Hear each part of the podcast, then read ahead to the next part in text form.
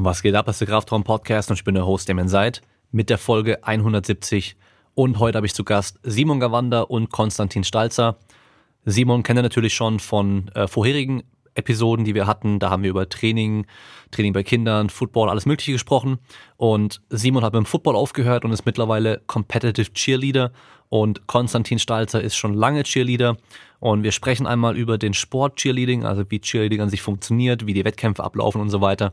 Und dann geht es auch um das Training im Cheerleading und die typischen Verletzungen, die es da gibt, äh, wie gefährlich dieser Sport wirklich ist und vor allem, wie man auch im Training dann präventiv arbeiten kann, worauf es darauf ankommt. Und die beiden haben auch dafür ein Programm entwickelt, um eben Cheerleadern ein Tool an die Hand zu geben, womit sie sinnvoll trainieren können und auch wirklich dann sportartspezifisch trainieren können, was aber natürlich auch nicht nur für Cheerleader passend ist, sondern auch für viele, viele andere Sportler und Sportarten.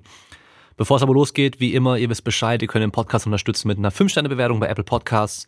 Ihr könnt bei Spotify abonnieren, ihr könnt auf jeder Plattform, die ihr benutzt, einfach eine Bewertung abgeben, wenn es möglich ist. Dann könnt ihr bei esn.com mit dem Code Kraftraum sparen. Aktuell ist die Aktion Workout Week, das heißt, äh, wenn ihr ein oder zwei Sachen bestellt, bekommt ihr 10% auf alles und dann, wenn ihr drei Produkte aus den Kalorien. Ich glaube, es waren Proteine, Aminosäuren und Pre-Workouts. Wenn ihr da drei Sachen bestellt, gibt es äh, 15% und bei vier Produkten gibt es dann schon 20%. Dann könnt ihr mit dem Code Kraftraum bei asbarrel.com 10% sparen. Ich habe mir jetzt erst eine kurze Hose bestellt. Die sind aktuell gerade auch reduziert, damit ich im Sommer eine passende kurze Hose habe. Und dann gibt es mit dem Code Kraftraum bei simpleproducts.de 7%. Und ihr könnt natürlich auch bei patreon.com slash Kraftraum-Supporter werden. Wenn ihr sagt, ich will nicht bei ESN, Spiral oder Simple Products einkaufen, aber trotzdem den Podcast unterstützen, könnt ihr einfach bei patreon.com slash Kraftraum Supporter werden und da einfach mal ein bisschen was beisteuern.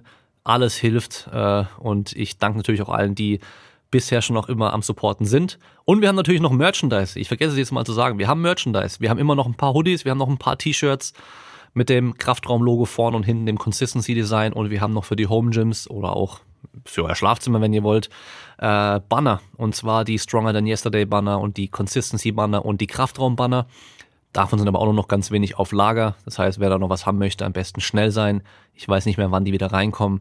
Und merch-technisch bin ich an einem neuen Design auch schon wieder dran. Ich habe da eine ziemlich geile Idee. Die Umsetzung ist ein bisschen schwerer als gedacht und äh, die Zeit fehlt mir natürlich auch noch ein bisschen dafür.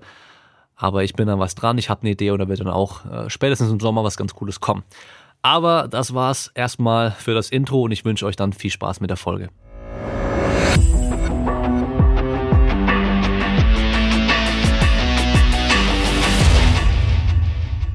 Konstantin, bist du auch ready? Yes, hoffentlich. Jetzt muss ich sagen, auch born ready. Oder bist du kein Footballer? Nee, ich weiß es gar kein nicht. Kein Footballer, Mann. Kein Footballer. Ready, du musst sagen, du musst sagen, okay. Ja, und dann mit diesem, mit diesem Arschklatscher noch, ne? Ja, ja, wir kennen das Spiel. Simon. Das ist das Chili, der Scheißding. Wir haben ihren eigenen Kram. ja, gut, also. Oder du äh, zählst einfach an, Damien, sagst 5, 6 und dann läuft das schon. ja. Macht er einfach Klischee nach, ein, nach dem Klischee. Klar, Alter. Wo sind die Pompoms? Ich wollte gerade sagen, ey, diese Fragen kannst du jetzt stellen, damit wir die danach rausschneiden können, diese Billo-Fragen, ey. Ja, die bleiben schön. Ach, das denn, läuft die schon. bleiben schön, denn, ja, natürlich. ja, aber dann, äh, Konstantin, machen wir es so, dann, äh, weil ich weiß nichts von deinem Background, muss ich zugeben. Deswegen, äh, sag doch mal kurz, ja. du bist auf jeden Fall schon mal kein Footballer. Also, was ist so dein sportlicher Hintergrund? Korrekt, kein Footballer. Ähm, ich orientiere mich in die Ecke oder ich stelle mich in die Ecke eines ähm, Cheerleader und zwar im Competitive Cheerleading. Das heißt, der Laie kennt ähm, oder verbindet Cheerleading gerne mal mit äh, Pompoms und den Mädels am Spielrand am Football. Da gehöre ich ähm, jedoch eher nicht hin, sondern ich orientiere mich da in, im Leistungssport. Das heißt, wir sind eigentlich spezialisiert auf Meisterschaften und ähm, konzentrieren uns darauf. Und wie lange machst du es schon? Puh, mh, mm, elf. Elf Jahre sind es jetzt schon. Ähm, 2010 circa, ja, angefangen. Da auch durch Zufall reingekommen, durch eine Kommilitonin aus dem Studium, ähm, Studium, die mich einfach mal eingeladen hat, bei sich ins Training ähm, reinzuschnuppern. Und dann habe ich dort ja sehr schnell gesehen, dass es halt sehr viel mehr ist, dass es Hebefiguren sind, ähm, Menschenpyramiden, Wurfelemente, Tourenübungen, Und ähm, ja, da bin ich dann durch Zufall reingeraten. Und jetzt sind es elf Jahre, in denen ich auch schon seit sieben Jahren knapp ähm, beruflich tätig bin. Und so schnell kann es gehen. Und hast du vorher schon irgendwie Sport in die Richtung gemacht oder äh, ganz andere Sachen oder gar nichts gemacht? Ja, also habe ich. Also ich habe ewig viele Sportarten äh, schon ausprobiert. Von Leichtathletik bis Fußball, ähm, mehr oder weniger Kraftsport, angefangen im Alter von 13. Und die Kombi macht's. Ja, ich bin auch mal im BMX hängen geblieben und im Breakdance und im Parkour so ein bisschen. Aber letztendlich hat's mich dann doch irgendwie gepackt im Cheerleading, wo ich dann wirklich viel Spaß hatte, viel gelernt habe, viele Erfolge und da irgendwie schnell anknüpfen konnte. Und da bin ich dann letztendlich doch hängen geblieben. Okay. Ja, ich äh, zu meinem Background, ich habe lange Tricking gemacht und deswegen mhm. kenne ich Cheerleading, echt? auch dieses Competitive Cheerleading halt schon echt lange eigentlich, weil ähm, damals gab's halt, das war noch vor YouTube, gab's dann halt auch schon Videos, die muss man mal runterladen zum Angucken und so. Und da war immer so ein Highlight, ich glaube sogar jedes Jahr, das Daytona Beach Stuntfest.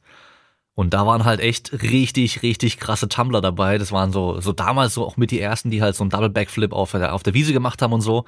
Deswegen habe ich sowas halt auch schon immer gesehen, weil in, auch in den Videos waren auch immer dann die, die großen, breiten Typen, die halt die Mädels hochgeworfen haben, hochgehalten haben, gedrückt haben und ähm, die Mädels dann oben ihre Saltos und äh, was weiß ich was Sachen gemacht haben und so und halt eben dann auch die Typen, die halt, also nicht nur Typen, sondern auch Mädels, die dann halt richtig krass ähm, einfach Tumbling gemacht haben. Und es war schon immer so, ähm, also fand ich immer cooler damals als ähm, das klassische Touren, weil da ging es halt, ja, auch schon darum halt, Hauptsache, das sieht auch cool aus, sag ich mal. Schon so turnerisch vom Stil her, aber halt trotzdem auch Sachen, die es im Turn halt so nicht gab. Irgendwie so ein, ähm, wir haben es immer Flashkick genannt, also so ein Salto mit einem Kick und danach aber nochmal Schrauben und so ein Zeug, weißt du, also von daher, äh, lass mich überlegen, ich glaube, Daytona Beach Stuntfest 2004 oder 2003 sogar schon irgendwie die Videos gesehen, also ja, äh, auch schon lange her also mittlerweile. Also mega lustig, dass du jetzt Daytona Stuntfest YouTube-Video nennst weil das ist das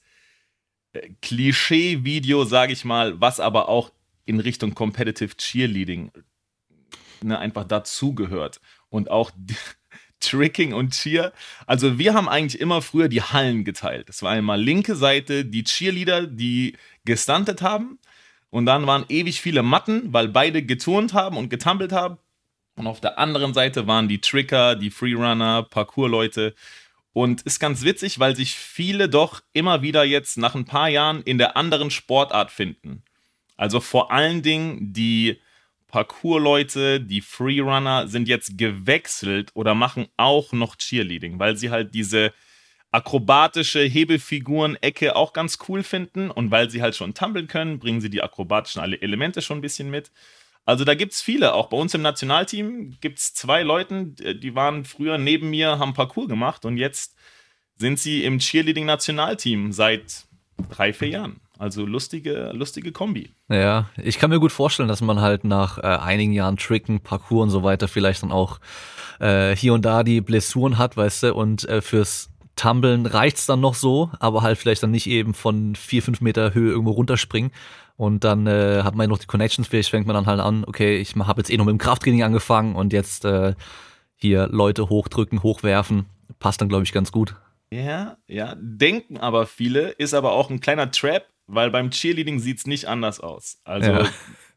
das Tumbling, das Turnen auf dem Hardfloor, ähm, da wir nicht immer den sogenannten Springfloor-Turnerboden haben, haut dermaßen auf die Gelenke und auch die Hebefiguren und Menschenpyramiden und ähm, jegliche Art von Wurfelementen hauen echt rein. Also Gelenke wird nicht besser, sage ich mal. Ja, das darf man echt nicht nur schätzen. Also viele kennen ja irgendwie Turner aus dem Fernsehen auch und auch die Turner selbst, die halt immer auf dem Schwungboden oder Federboden äh, trainieren ist halt schon mhm. was ganz anderes. Und wir haben halt früher beim Tricken war es halt bei uns so, wir, wir hatten den Boden gar nicht, den gab's nirgends.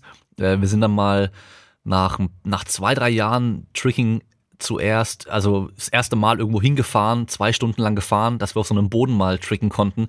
Und es war für uns halt die mega Gaudi einfach. Das war so geil. Boah, auf dem, wir sind einfach nur rumgesprungen auf der Stelle, weil es halt so geil war. Aber unser Anspruch war halt immer, dass wir alles, was wir können, was wir in der Halle können, auch auf der Straße halt können. Und äh, das ist, glaube ich, auch so der große Unterschied eben zwischen den Turnern.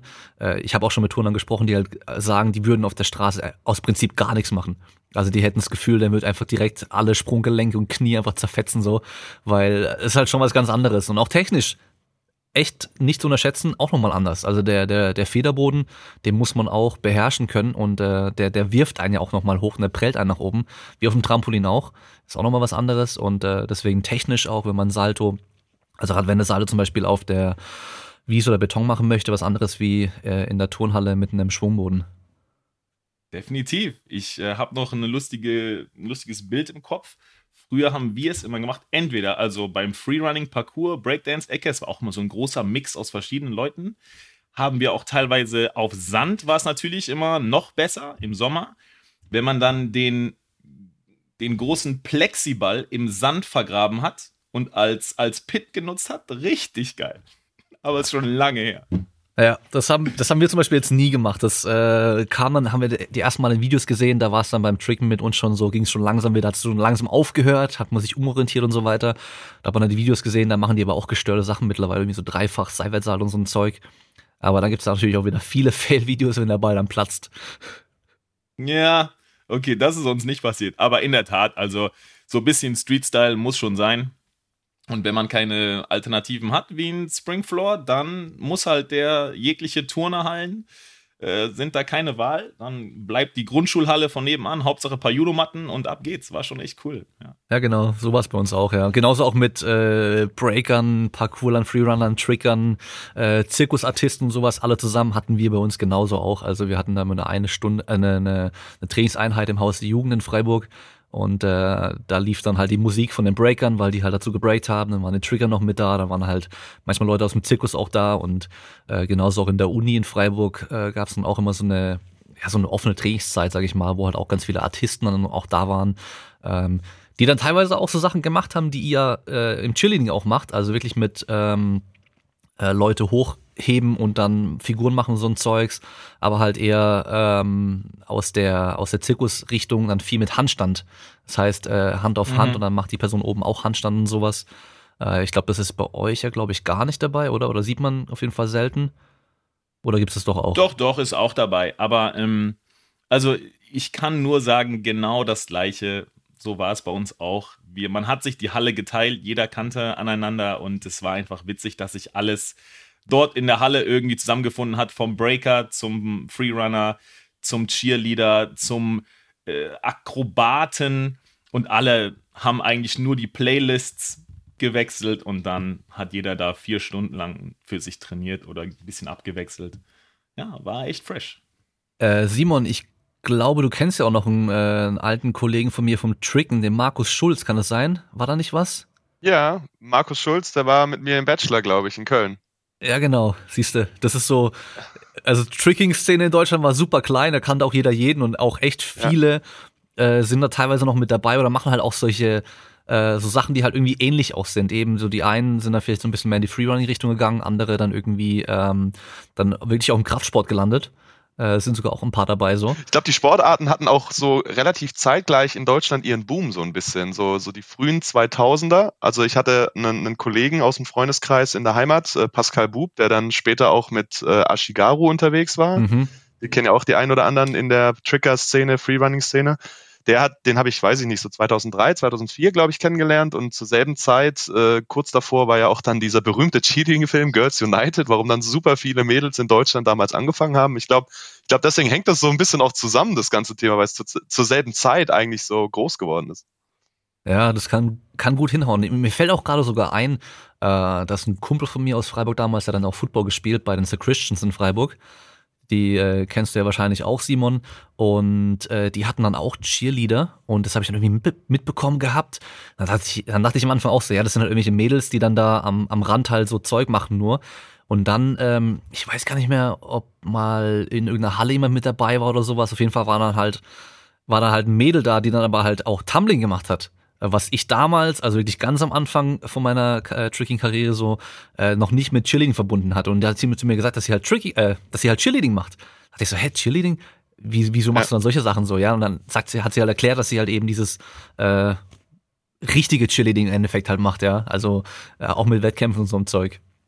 Und das, das ist auch die schon Freiburg Nuggets. Freiburg Nuggets. Und der Footballverein, wo ich äh, angefangen habe, die Stuttgart Scorpions, äh, deren Cheerleader, also die hießen Red Poison, die hatten so die, die Rivalität mit den Freiburg Nuggets. Das war in, bei der baden-württembergischen Meisterschaft immer Platz eins oder zwei und so ein typischer Hate. Aber was heißt Hate? Aber halt Rivalität bei regional nah beieinander und wer wird Erster dieses Mal? Ja, ja, lustig, dass du die Nuggets ansprichst. Ja, also so ein bisschen äh, Girls United auf Baden-Württemberg-Niveau, oder? ja, auf Schwäbisch, also richtig schlecht. Schwäbisch und Badisch, genau. Sehr gut. Ja, geil. Äh, ja, Simon, jetzt darf ich dich ja eigentlich gar nicht mehr als Footballer vorstellen, oder? Sondern jetzt muss ich dich eigentlich auch als Cheerleader vorstellen. Kannst du gerne machen, ja. Ja. Also ist deine Football-Karriere jetzt offiziell wirklich beendet, weil ich glaube, in der letzten Folge, die wir zusammen noch hatten, die ist ja jetzt schon auch schon lange her, da, ich weiß nicht, ob du da noch am Spielen warst oder noch unsicher war, ob du nochmal spielst.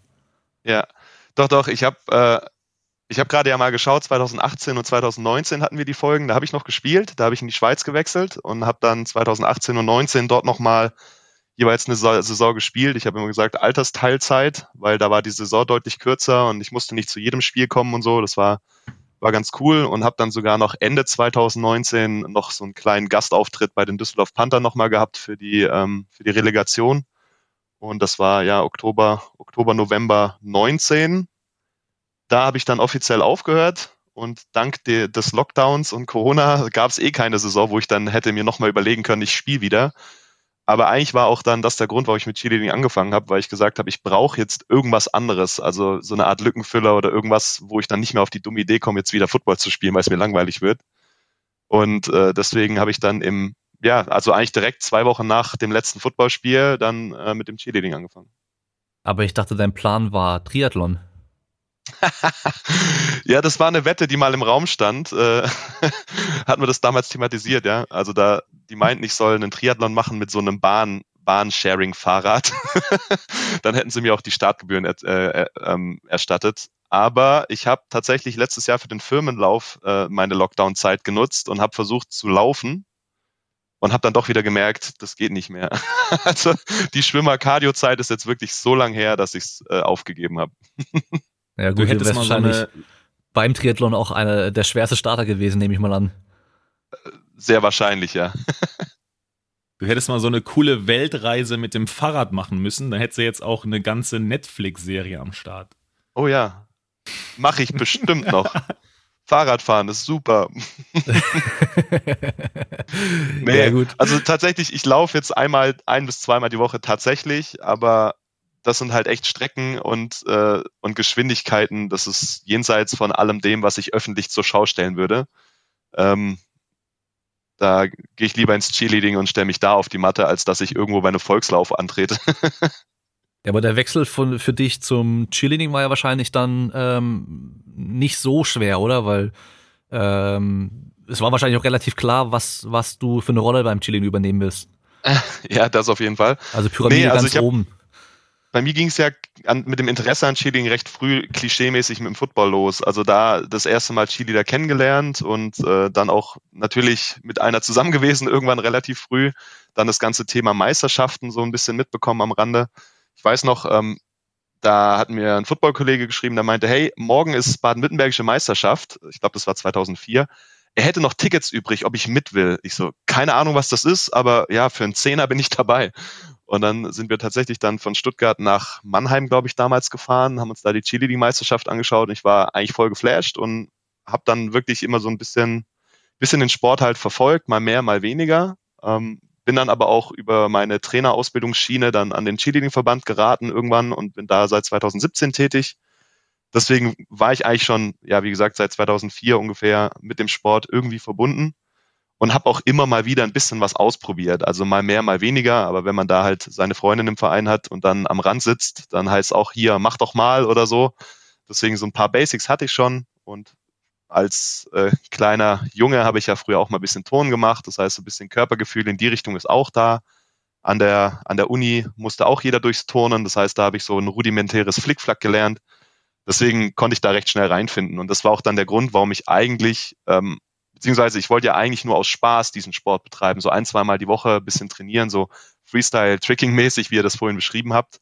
Aber Männer sind da halt Mangelware, ähm, starke Männer noch viel mehr.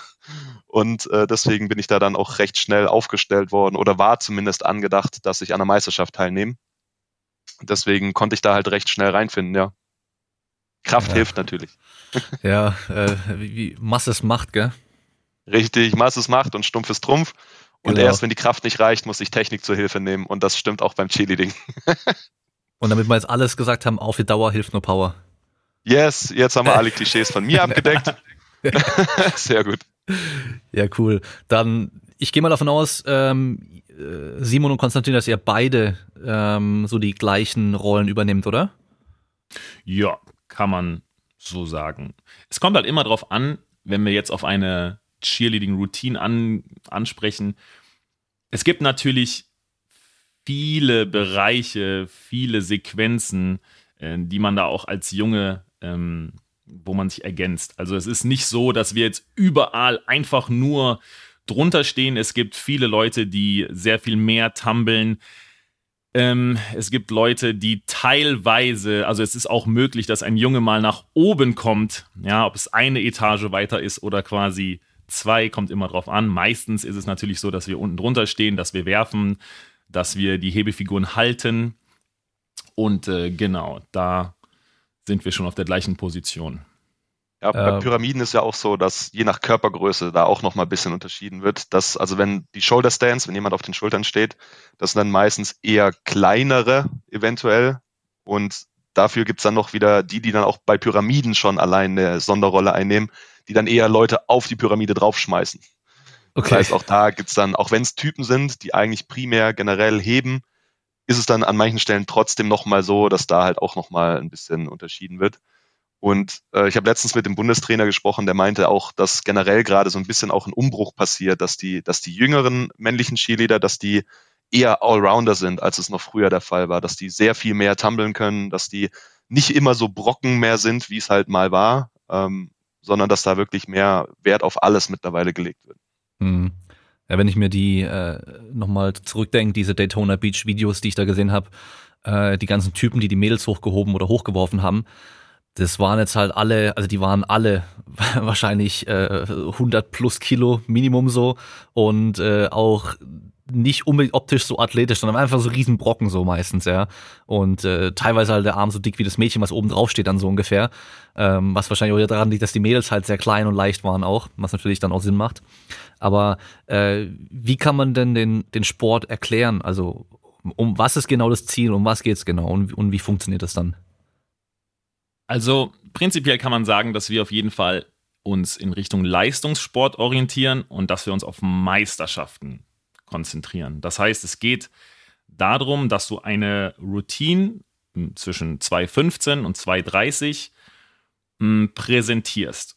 Mittlerweile ist es so, dass es sehr, sehr viele Meisterschaften gibt. Es gibt offene Meisterschaften, es gibt Landesmeisterschaften, Regionalmeisterschaften, deutsche Meisterschaften, Europameisterschaft, Weltmeisterschaft. Also es ist schon sehr, sehr, also es gibt sehr viele Meisterschaften, auf denen man antreten kann, auf denen man sich qualifizieren kann und darauf beruht das Ganze. Die andere Ecke, die wir vorhin ein bisschen angesprochen haben, ist ähm, auch im Verband vertreten, ähm, geht aber eher darum, dass du ähm, dich nur am, ja, am Spielfeldrand aufhältst und dort eigentlich dafür sorgst, dass die Stimmung gut ist, dass du das jeweilige Football, Basketballteam meistens unterstützt. Und das machen wir nur teilweise. Ja, ich sag mal in der Off-Season, um vielleicht ähm, die Vereinskasse ein bisschen aufzubessern, hier und da mal ein paar Auftritte. Aber das ist eigentlich das, was wir speziell machen auf Meisterschaften und dass wir uns ein bisschen in, in Bezug auf Leistung orientieren.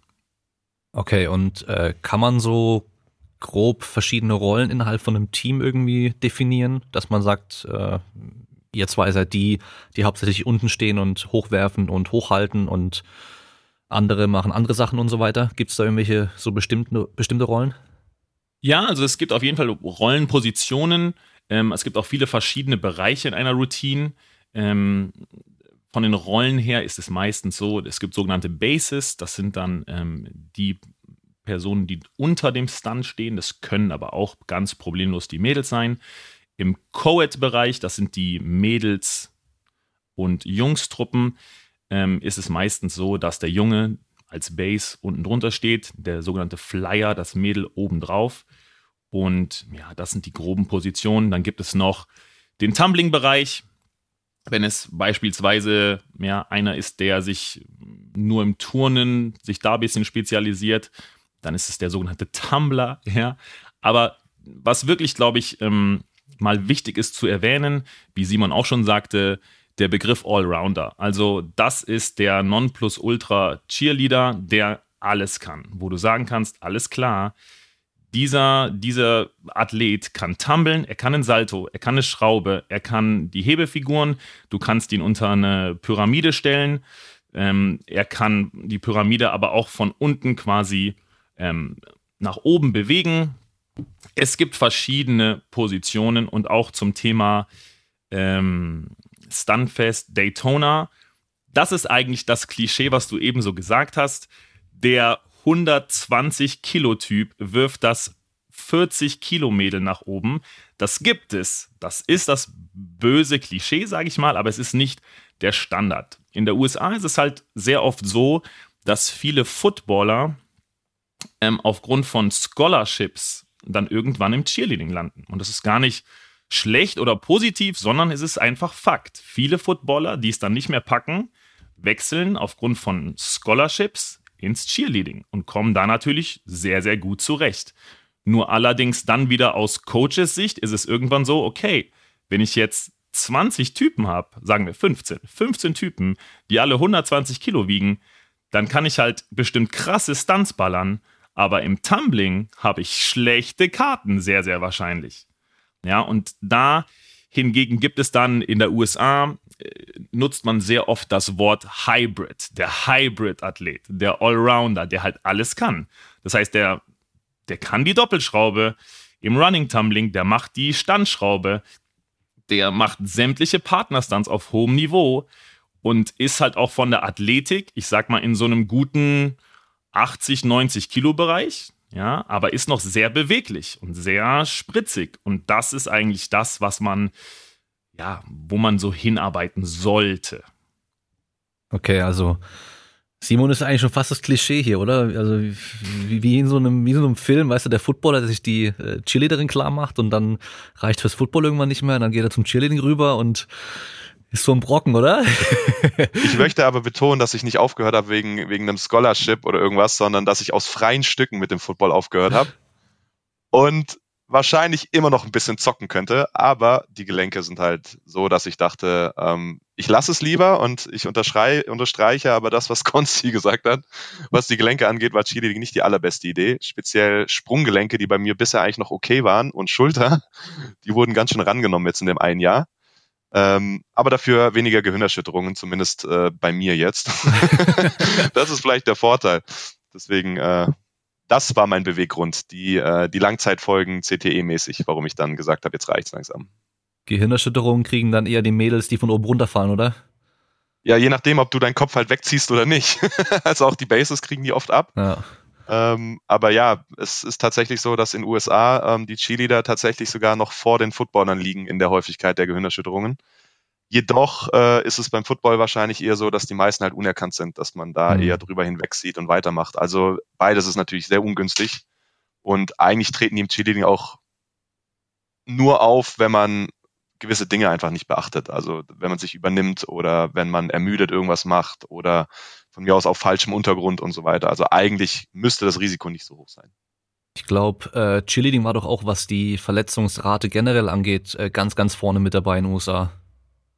Auf jeden Fall, ja. Also je nachdem, welche Statistik du dir anschaust, ähm, das wird immer, immer sehr weit oben angesiedelt, äh, meistens weiter oben als Football. Ähm, wobei man auch betonen muss, wenn beim Football was ist, dann wird da immer von Catastrophic Injuries gesprochen. Also sprich, das, dann sind die dann richtig schlimm normalerweise. Aber auch beim Cheerleading, wie gesagt, wenn da was ist, dann hat's halt oft Kopf-Nacken irgendwie was mit zu tun. Ähm, Kreuzbänder sind relativ häufig. Ähm, aber ja. ich glaube auch ein großer Unterschied ist ja, also was hast du für eine Trainingsfrequenz? Ne? Also wenn ich jetzt als Footballer, als wirklicher Leistungssportler jeden Tag trainiere, dann habe ich natürlich egal wie viel Prehab und Recovery ich mache, bin ich natürlich auch einfach anfälliger. Und beim Cheerleading ist es halt so, trotzdem steht es in vielen Tabellen ähm, neben dem Football in Bezug auf Verletzungen etc. Aber das, die Leistungsebene ist da schon anders. Ne? Jetzt fragt man sich, warum hat der Footballer, der jeden Tag trainiert, so viele Verletzungen? Okay, ist mir relativ ersichtlich. Warum ist es beim Cheerleading so? Und dann kommt es halt drauf an, in welchem Bereich du dich befindest. Trainierst du auf dem Scholarship und auch drei, viermal die Woche oder trainierst du nur ein, zweimal die Woche und hast genauso viele Verletzungen? Und dann fragt man sich halt, okay, irgendwo passt es dann wiederum doch nicht zusammen. Und es ist gar nicht anti-Cheerleading gesagt, sondern es ist halt auch einfach so ein bisschen, wo hat man Education und wo weiß man, was man machen sollte und wo nicht. Und ähm, ich glaube, ein sehr, sehr guter Bereich, äh, Bereich ist zum Beispiel, oder Vergleich ist im Football und Cheerleading die Altersklassen. Also wenn ich jetzt als jüngerer Footballer, wo Simon mit Sicherheit sehr viel mehr noch Bescheid weiß, in ein Team komme, dann gibt es da einen Strength- und Conditioning-Coach. Du bekommst einen Trainingsplan, einen Ernährungsplan. Du bekommst so ein bisschen Sachen mitgegeben. Und im Cheerleading ist es halt so, dass das nicht bis sehr, sehr wenig ähm, beiläufig noch dabei ist. Ja, also du wirst quasi ins Training geschickt und wenn du jetzt viermal die Woche auf einmal trainieren musst, dann musst du viermal die Woche trainieren. Das heißt aber nicht, dass du äh, noch Infos bekommst zur Recovery, zur Verletzungsprävention, zur, zum Schlaf etc. Ja, und da ist, glaube ich, der große, das große Fragezeichen, wo man sich manchmal denken soll, okay, beides krasse Sportarten, ja, aber warum sind dann da so Unterschiede in Bezug auf Trainingsfrequenz und Verletzungen? Hm. Was viele halt auch nicht wissen, ist, dass in USA zumindest am College Cheerleading nicht als Sportart lange anerkannt war. Ich weiß nicht, wie es jetzt ist, sondern als Aktivität. Das heißt, es wurde in die gleiche Schublade gestopft wie äh, die Marching Band, also als zusätzlich neben dem äh, Stundenplan ausgeführte Aktivität. Und damit sind dann auch die Gelder nicht da. Die haben dann teilweise auch nicht die Zugänge zu den Facilities. Das heißt, die haben dann die, die Krafträume auch nicht. Aber ich würde auch vermuten, ich spreche jetzt primär für Deutschland, weil USA und so kenne ich mich nicht aus, aber dass hier auch viele gar nicht ähm, das Bewusstsein haben, dass, dass sie mehr tun müssten, als nur ihre Sportart betreiben. Und ähm, auch jetzt das Turnerische beispielsweise, was Turner noch zusätzlich machen, das äh, sehen die im Cheerleading teilweise nicht. Und äh, auch da wirken aber die gleichen Kräfte. Also sprich, auch da kommen die von weit oben runter sind aber dann teilweise körperlich nicht vorbereitet. Ähm, es, gibt, es gibt eine bekannte Studie aus den USA, die haben äh, einfach mal das Fitness-Level von College-Cheerleadern sich angeschaut und deren Fazit war, okay, die sind jetzt fitter als äh, Nichtsportler, aber die schlechtesten Athleten, die am College rumlaufen. Also so haben sie es natürlich nicht formuliert, aber so waren die Testergebnisse. Also die waren gerade mal etwas besser als ein Nichtsportler. Und das zeigt halt nur, ähm, dass das Fitnessniveau damals zumindest nicht auf dem Level war, wo man sagen würde, okay, du kannst durch deine, durch deine Kraft zum Beispiel irgendwie Verletzungen vorbeugen. Hm, ja. Ja, finde ich auch einen guten Punkt. Ähm, was ich immer gerne sage als Vergleich, auch für den Laien, oder ich meine, Damien, du bist jetzt in der, im Chili natürlich nicht äh, zu Hause, kennst dich aber trotzdem aus in Bezug auf Tricking, Parkour etc. Wenn man denkt, dass man von einer Schulterhöhe Drop Jumps 50 nacheinander macht fürs Training, dann denkt man, okay, das wäre ganz schön hoch. Aber das macht der Cheerleader ja theoretisch. Und wenn man halt da nicht mal irgendwie vorsorgt, als Mädel mit 50 oder 50 Kilo durchschnittlich, sage ich mal, im Coed als Flyer, da wirken halt Kräfte, dass viele gar nicht bedenken. Ja, genauso wie in jüngeren Altersklassen, wo dann die sogenannten Group Stunts ähm, aktiv sind, wo zwar drei bis vier Leute unten drunter stehen, aber trotzdem sowas mal passiert. Und wenn sie halt mit 13 Jahren jedes Mal die Fußgelenke so beansprucht, kein Wunder, dass man halt Verletzungen davon trägt. Und das ist vielen halt nicht bewusst. Oftmals kommt dieser Vergleich, den wir auch gerade hatten, ne, Gehirnerschütterung und was passiert, wenn man mal fällt, wenn man. Das passiert natürlich alles, ist auch alles mit dem Sport verbunden. Aber auch wenn man ganz normal runterkommt, wenn man perfekt abgefangen wird, trotzdem, das ist, man wird ja nicht äh, auf den Boden zu 100% abgestellt, ja, sondern man muss sich auch selber abfangen. Und da wirken immer Kräfte. Und wenn das mal ein bisschen weniger ist, dann sind da schon echt krasse Belastungen auf Handgelenken, auf Fußgelenken am Start, dass viele gar nicht wissen wirklich in Bezug auf eine Relevanz oder was ist wirklich relevant im Cheerleading, was Simon sagt in Bezug auf Prehab und Training und was muss ich nochmal nebenbei alles eigentlich machen. Vor allem, was bei dem Sport noch sehr besonders ist, was mir jetzt noch mehr aufgefallen ist, wo ich da auch ein bisschen drin stecke, ist halt der, der Gruppenzwang, in Anführungszeichen. Weil, wenn du in irgendeiner Sportart im Football oder so verletzt bist, dann hast du einen Ersatzspieler. Und das ist dann, du, der ist dann vielleicht nicht so gut wie der Stammspieler, aber es, man kann es gut ausgleichen. Im Cheerleading ist so, du hast eine Routine, an der du ein halbes, dreiviertel Jahr arbeitest. Jeder hat seine vorgefertigte Rolle. Und wenn diese Person dann ausfällt, dann ist es teilweise so, dass vier, fünf Leute nicht trainieren können. Pyramiden, wo das ganze Team beteiligt ist, kannst du in dem Moment dann nicht trainieren. Und deswegen ist da natürlich auch so eine gewisse Verletzungskultur, wie sie halt nicht sein sollte. Das heißt, da macht man halt viel schneller, obwohl man vielleicht noch nicht äh, voll wiederhergestellt ist, schneller mal wieder mit. Beziehungsweise dann herrscht da auch noch so ein, so ein gewisses Image, dass man besonders hart ist, wenn man mit einer kleinen Verletzung weitermacht. Also alles das, wo man jetzt aus, aus äh, medizinischer und sportwissenschaftlicher Sicht sagen würde, das geht gar nicht. Aber dort ist es halt so, weil, wie gesagt, wenn du nicht kannst, dann können halt teilweise das ganze Team, 20, 23, 24 Leute, nicht so trainieren, wie es eigentlich sein sollte.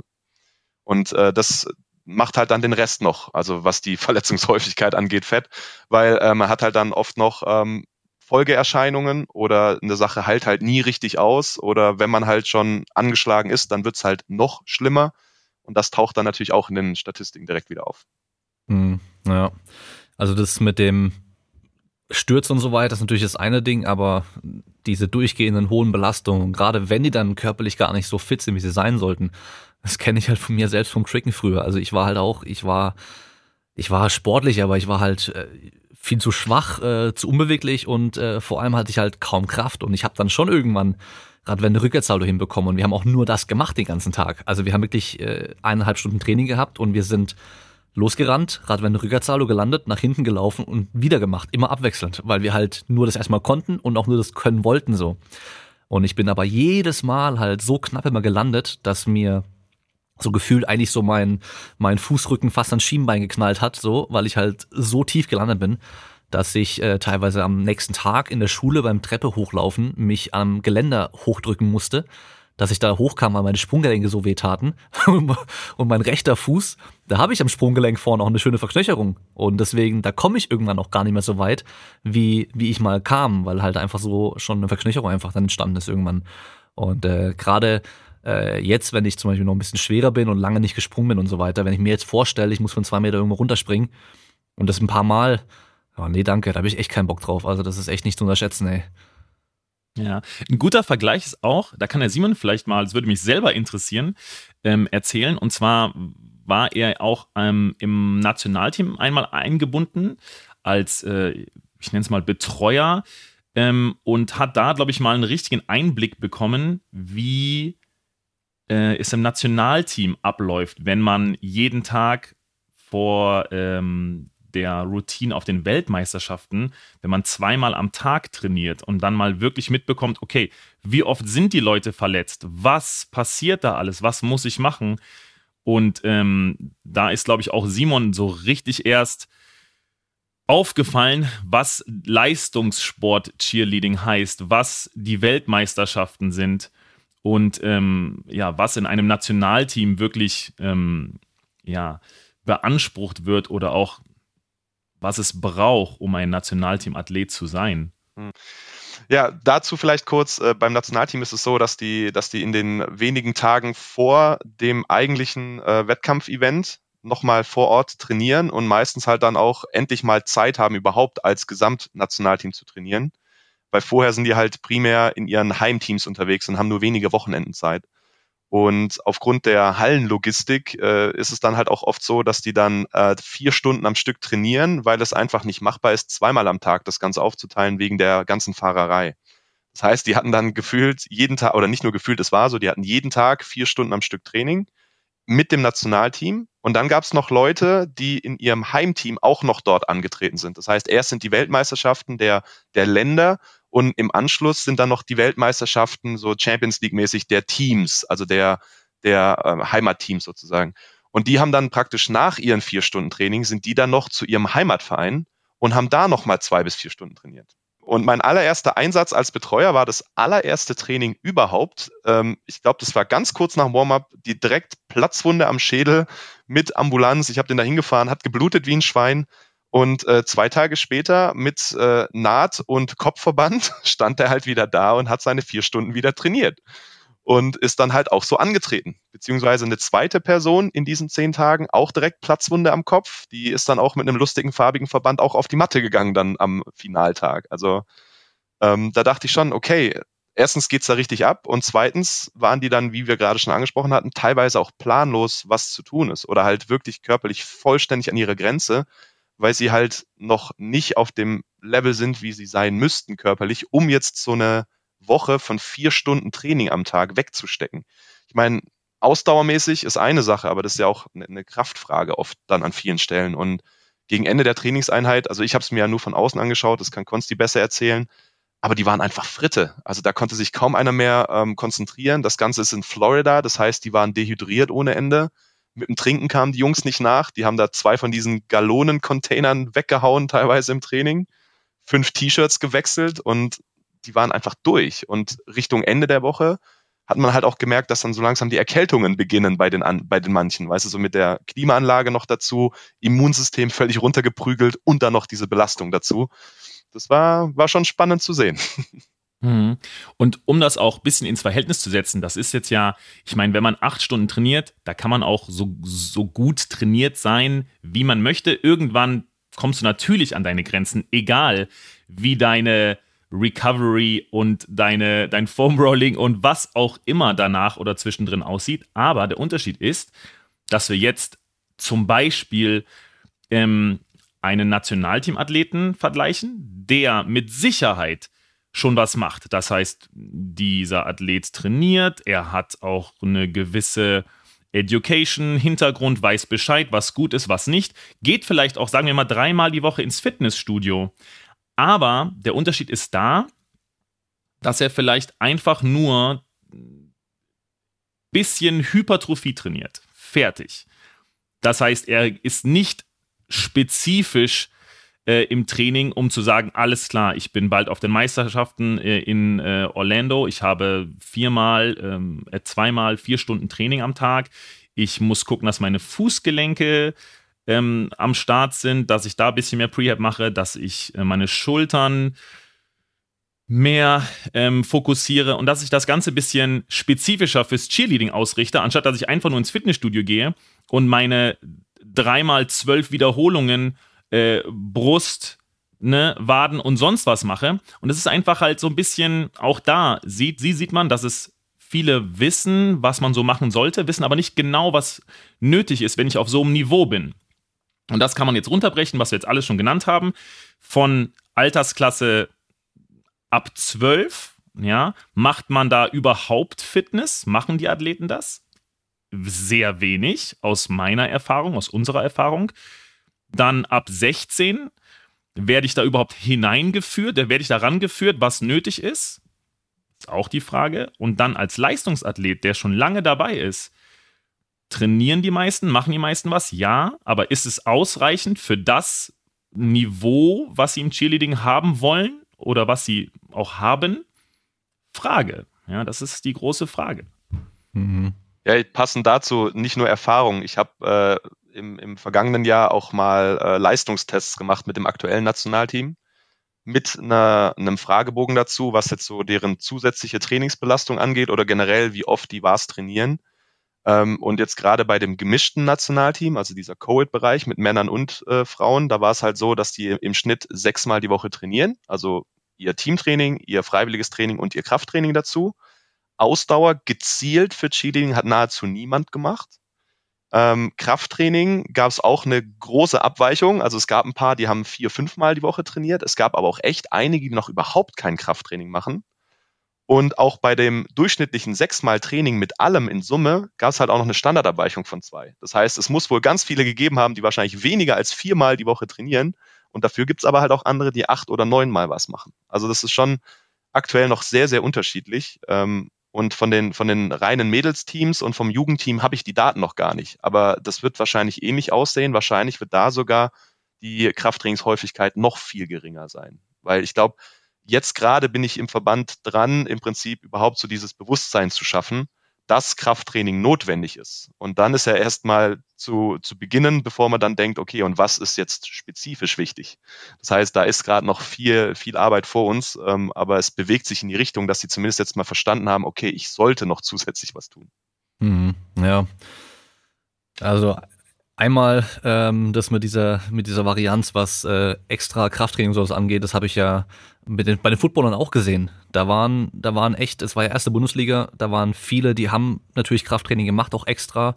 Ähm, da gab es bestimmt noch ein paar, die auch speziell und spezifisch trainiert haben, wirklich fürs Football, sinnvoll. Aber äh, mindestens ein Spieler war dabei, der noch nie im Fitnessstudio war und dann trotzdem in der ersten Bundesliga gespielt hat. Also da gibt es schon auch wahrscheinlich Parallelen noch, ähm, was das Ganze angeht. Und äh, nochmal zum Punkt vorher mit diesen vier Stunden Training am Tag und äh, Verletzungen und so weiter. Das, äh, wir haben bei uns im Tricken damals irgendwann eine Regel eingeführt, dass wir gegen Ende vom Training nichts Neues mehr probieren. Weil wir halt gemerkt haben, dass wir da am meisten uns verletzen und stürzen und so weiter, weil halt Heute weiß ich natürlich, Koordination leidet auch unter Ermüdung. Und bei vier Stunden Training, äh, wenn da die Koordination nicht leidet, das wäre schon besonders. Und es kann ja sein, dass dann nur einer einen kleinen Fehler macht und auf einmal bricht alles zusammen. Und jemand anderes leidet deswegen. Das kann ja auch ganz gut sein. Und äh, ist natürlich auch immer ein großes Problem. Und äh, ja, ich kann mir wahrscheinlich auch gut vorstellen, dass die die die Zwölfjährigen bestimmt noch kein Krafttraining machen. Da gibt es bestimmt auch noch viele, wo auch die Eltern und so noch denken, ja, das Krafttraining ist nicht gut in dem Alter und dann aber die Kinder chillen lassen, äh, was natürlich eine viel, viel krassere Belastung ist und das Krafttraining wäre natürlich sinnvoll zu machen, weil wir den Körper besser vorbereiten können, stabiler, robuster machen und einfach die Belastung dann auch besser abkönnen. Und äh, da können sie wahrscheinlich vom Turnen ein bisschen was abschneiden, zumindest vom äh, Leistungssportturnen, wo ja auch schon recht früh angefangen wird und ich sehe es äh, im Leistungszentrum hier in Stuttgart bei uns, ähm, da hast du wirklich kleine Kinder, also wirklich kleine Kinder, die seit ein paar Jahren dort turnen und ähm, Krafttraining machen. Die machen zwar turnerisches Krafttraining, aber die machen extra Krafttraining. Das heißt, die machen nicht nur ihre Turnübungen, ähm, sondern machen dann halt auch Klimmzüge, machen was weiß ich, Klappmesser, alles Mögliche. Also die machen da schon extra Krafttraining auch alle, auch wenn es kein Langhandelkrafttraining ist, aber Krafttraining ist ja Krafttraining. Und äh, du, du siehst es denen auch an, den, den kleinen Kiddies, die sind schon voll die Maschinen so. Und äh, die halten dann natürlich auch besser durch. Und ja, also ja klar, mit zwölf, da, da bist du wahrscheinlich generell noch ein bisschen robuster und äh, kannst mal stürzen, ohne dass das passiert, aber ähm, wenn du trotzdem von so einer Pyramide runterfällst, äh, wäre es wahrscheinlich schon besser. Also auch wenn dich jemand nicht einfach nicht auffängt und du musst landen. Ja, wenn du da einfach mehr Kraft hast, dann kannst du es einfach besser abfangen. Also da gibt's wahrscheinlich noch, noch viel Bedarf an, äh, an Aufklärung und einfach, ähm, wie soll man sagen, ja, dass da halt einfach noch viel gemacht wird. Aber äh, Konstantin, kannst du denn in deiner schon relativ langen Karriere im Cheerleading schon erkennen, dass da sich viel getan hat? Also wie war das vor zehn Jahren noch mit dem Training? Also auch das generelle Training. Ich kann mir vorstellen, Warm-up zum Beispiel, gab es überhaupt? Bei uns im Trick nämlich gab es nicht. Wir haben einfach angefangen, weißt du? Das kam alles erst später. Und äh, wie sieht's dann heute im Vergleich aus? Doch, doch. Also ich muss auch schon sagen, ähm, das hört sich jetzt alles sehr, sehr kritisch an, worüber wir reden, aber ähm, es ist einfach nur genau aus diesem Grund sprechen wir es an, weil also Cheerleading hat sich extrem verändert. Also ähm, wie gesagt, ich bin zehn Jahre dabei, aber eigentlich, ich sag mal, vor 15 Jahren, da war es vielleicht so, dass du gesagt hast, okay, wir haben Top, Top-Teams in Deutschland, ja, und im Mittelfeld kommt lange, lange gar nichts. So, und unten tümmeln sich dann die kleineren Teams, die jüngeren Teams und so weiter und so fort. Mittlerweile ist es, also ich, von Vereinen bis Mitglieder bis Verbänden in Deutschland, ähm, aber auch weltweit extrem angestiegen. Also wir reden von Mitgliederzahlen, die ähm, stetig steigen, von Vereinen, die sich neu gründen, ähm, von viel mehr Meisterschaften, von viel mehr ähm, einfach auch Leistungsniveau, das mittlerweile da ist. Ja, und dementsprechend musst du halt in allen Bereichen dich auch anpassen. Und ich würde jetzt einfach mal sagen, dass ähm, die Sportart Competitive Cheerleading sehr, sehr gewachsen ist, aber ähm, es in vielen Bereichen momentan in den letzten drei Jahren erst richtig hinterherkommt, wie zum Beispiel Education, Seminare, Fortbildungen. Ähm, das wird alles gemacht, vor allen Dingen in Deutschland. Also da muss ich wirklich sagen, Deutschland ist weit, weit oben dabei ähm, vom Verband, der sehr, sehr fleißig ähm, dran ist, da Gas zu geben. Da gibt es in Europa andere Länder, die noch weite, ich würde sagen, fünf Jahre hinter sind in Bezug auf Fortbildungen, Trainer, Ausbildungen etc. Und ähm, ja, also das sieht man auf jeden Fall. In Bezug auf Krafttraining ähm, ist das Bewusstsein, glaube ich, schon da, aber die Umsetzung fehlt noch ein bisschen. Also ich glaube auch mittlerweile würden Trainer aus den jüngeren Altersklassen sagen, mhm, ich weiß, das sollten wir machen. Macht man das wirklich? glaube ich, noch zu wenig. Ähm, aus dem einfachen Grunde, dass man auch nicht genau weiß, wie. Also ab, abhängig von Trainingszeiten, die man vielleicht gar nicht hat. Ja. Und was im Cheerleading halt auch oft der Fall ist, das Cheerleading ist super komplex. Also von der Trainingsroutine, welche Bereiche man dort alle ähm, integrieren, kombinieren muss, ähm, Plus, wir haben schon fast alle, also auch die jüngeren Altersklassen, dreimal pro Woche Training. Das wird halt schwierig irgendwann, noch zu sagen, alles klar. So, ihr müsst eigentlich, müsst ihr, ihr müsst noch ein bisschen joggen, um eine relativ normale Ausdauer noch zu haben. Dann müsst ihr aber auch Kraftsport machen, vom über 25-Jährigen in den älteren ähm, Altersklassen bis zum, zum Junior. Du musst auch flexibel sein und du musst beweglich sein und du musst äh, Schnellkraft trainieren und so weiter und so fort. So, und das überlappt sich halt alles irgendwann. Und dann sagt man, öh, ist mir irgendwie zu viel, wir machen jetzt ähm, bisschen Bodyweight und dann passt das schon.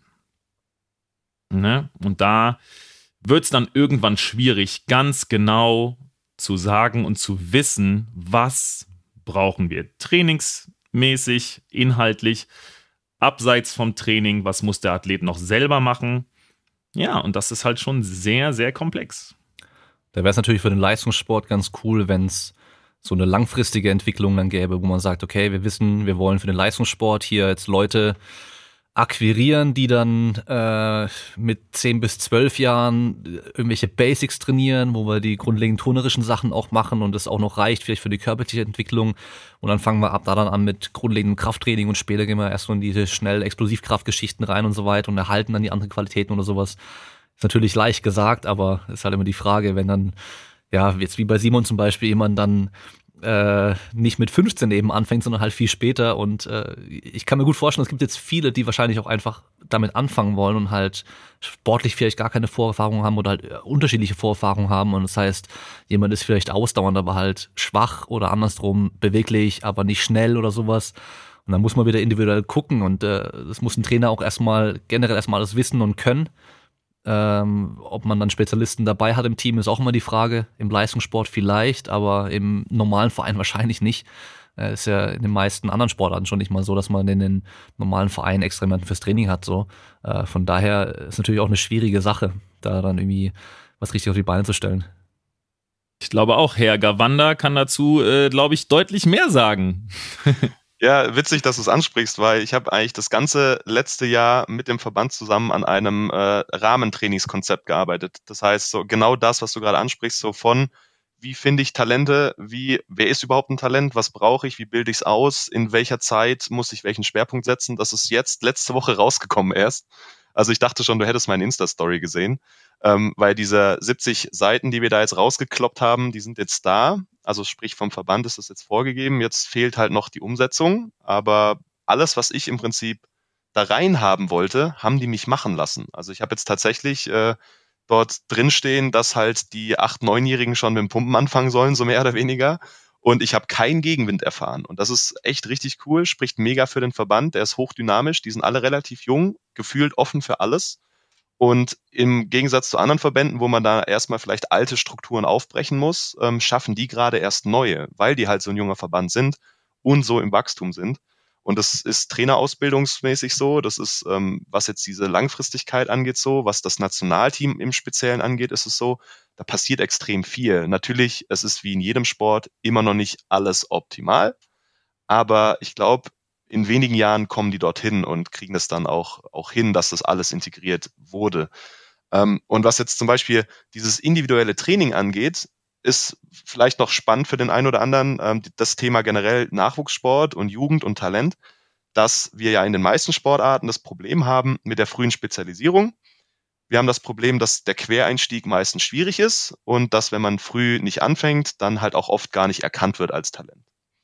Beim Cheerleading ist die Besonderheit, dass die ein Wettkampfsystem haben, wo du in einem Leistungsniveau antrittst, wo du dir selber aussuchen kannst. Das heißt, wenn du jetzt einen, ein Aufbauteam hast, also das, was jetzt eigentlich dann im Fußball vielleicht irgendeine zweite Mannschaft ist, dann kannst du dieses Team antreten lassen in einer Schwierigkeitskategorie, wo auch dann nur gewisse Elemente erlaubt sind, die halt deutlich niedriger ist. Das heißt, du kannst halt wirklich die Leute vom Entwicklungsstand her angemessen antreten lassen und das nahezu unabhängig vom Alter. Das heißt, die Alterskategorien, also PB ist die kleinste, so wie beim Football teilweise auch, dann Juniors, dann Seniors, die überlappen sich schon.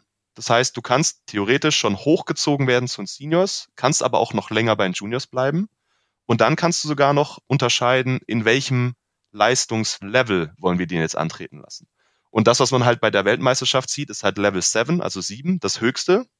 Und Level 0 ist dann das, was die PBs machen.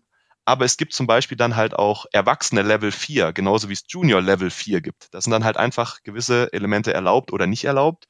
Und so kann ich eigentlich jeden abholen. Das heißt, ich kann jeden Quereinsteiger da reinnehmen.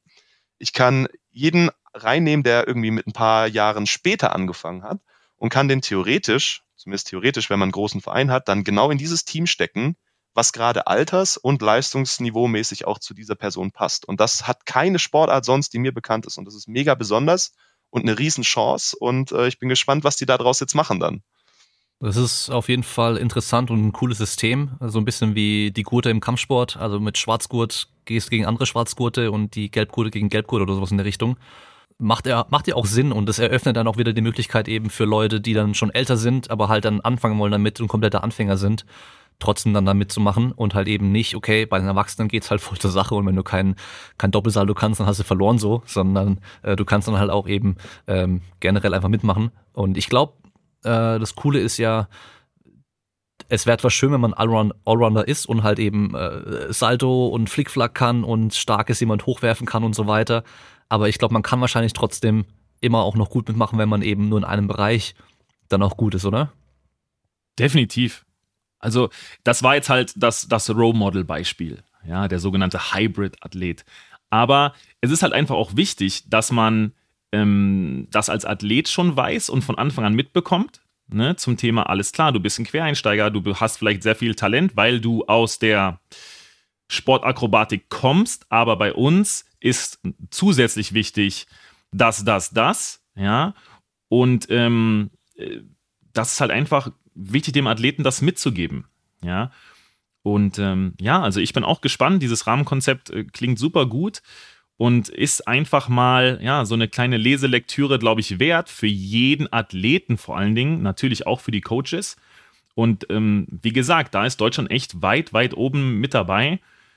Auch diese sogenannten Level ähm, haben auch bestimmte Regelwerke nochmal für sich. Das heißt, du bist quasi positiv in einem Level ähm, gebunden mit Mindestanforderungen und maximalen Anforderungen. Das heißt, ja, jedes Team kann sagen, alles klar, dieses Level ist für uns gut, weil wir nicht sehr viel ähm, besser sind oder weil wir hier uns sehr, sehr wohl fühlen und wir bleiben jetzt hier in diesem Level 4 mal ein Jahr und gucken nächstes Jahr, ob wir vielleicht aufsteigen können. Ne, abgesehen von Altersklassen, ähm, die dazukommen, viele gehen hoch in die Altersklasse, müssen hoch. Ähm, das kommt dann wieder ähm, nochmal mehr, ähm, also wird dann wieder in den Vordergrund, äh, Vordergrund kommen, aber es ist halt einfach super, dass du dich an einem Level orientieren kannst, das auch äh, nicht genau sagt, du musst das und das können, sondern du kannst hier in diesen Bereichen noch sehr, sehr viel Kreativität reinbringen, aber du bist halt so ein bisschen einfach in einem Level, wo du weißt, alles klar, ne, das passt für uns. Und das ist halt super wichtig für ähm, neue Teams, die sich gründen, neue Vereine, die sich gründen, ähm, neue Athleten, die man in den Vereinen wieder integrieren kann. Und so wächst das Ganze halt. Und das ist halt super, super wichtig. Ohne sämtliche, ohne irgendeine Verbands- oder Vereinsstruktur kann der, kann die Sportart halt auch nicht weiter, ähm, weiterleben. Ja. Wie funktioniert denn genau der Wettkampf? Also, wie wird gewertet, wer gewinnt? Also Scoresheets, ganz normal. Du wirst ähm, bewertet von ähm, einer Jury, das aber sehr, sehr individuell ist. Also es gibt, wie gesagt, ähm, Meisterschaften, die vom Verband organisiert werden. Es gibt Meisterschaften, die komplett offen sind. Ähm, und das ist sehr verschieden. Also Scoresheets sind teilweise so aufgebaut, ganz grob, damit es auch jeder versteht, in die Bereiche, die man kennt, und zwar einmal Stunts, das sind die Hebefiguren, es gibt Pyramiden, die Menschenpyramiden, es gibt Baskets, Tosses, das sind die Wurfelemente und ähm, den turnerischen Bereich. So, das sind diese groben vier Elemente und dann kommen je nachdem, das wird auch wirklich sehr, sehr aktualisiert immer jede Saison, dann gibt es noch andere Punkte und Bewertungskriterien ähm, wie Flow of the Routine. Das heißt, wie wirkt das Ganze? Dann Choreografie, Synchronität. Dann wird nochmal in jeder dieser angesprochenen Bereiche wird nochmal unterschieden in was für ein Schwierigkeitslevel hast du und wie wurde es ausgeführt. So, und dieses Verhältnis ist natürlich der Magic Trick. Ja, du willst natürlich gucken, dass du das schwerste Element, was du kannst, was in diesem Level im Regelwerk erlaubt und machbar ist, mit der besten Synchronität und Ausführung. So, und dann wird es halt schwierig. Du hast, du guckst auf die Matte, du hast dort ähm, deine Athleten und du hast verschiedene Sequenzen, die passieren auf, ja, zur selben Zeit. Da fliegt ein Wurfelement, da sind die Hebefiguren, vorne tumbelt einer quer, von hinten kommt einer rein. Das musst du alles als Judge sehen.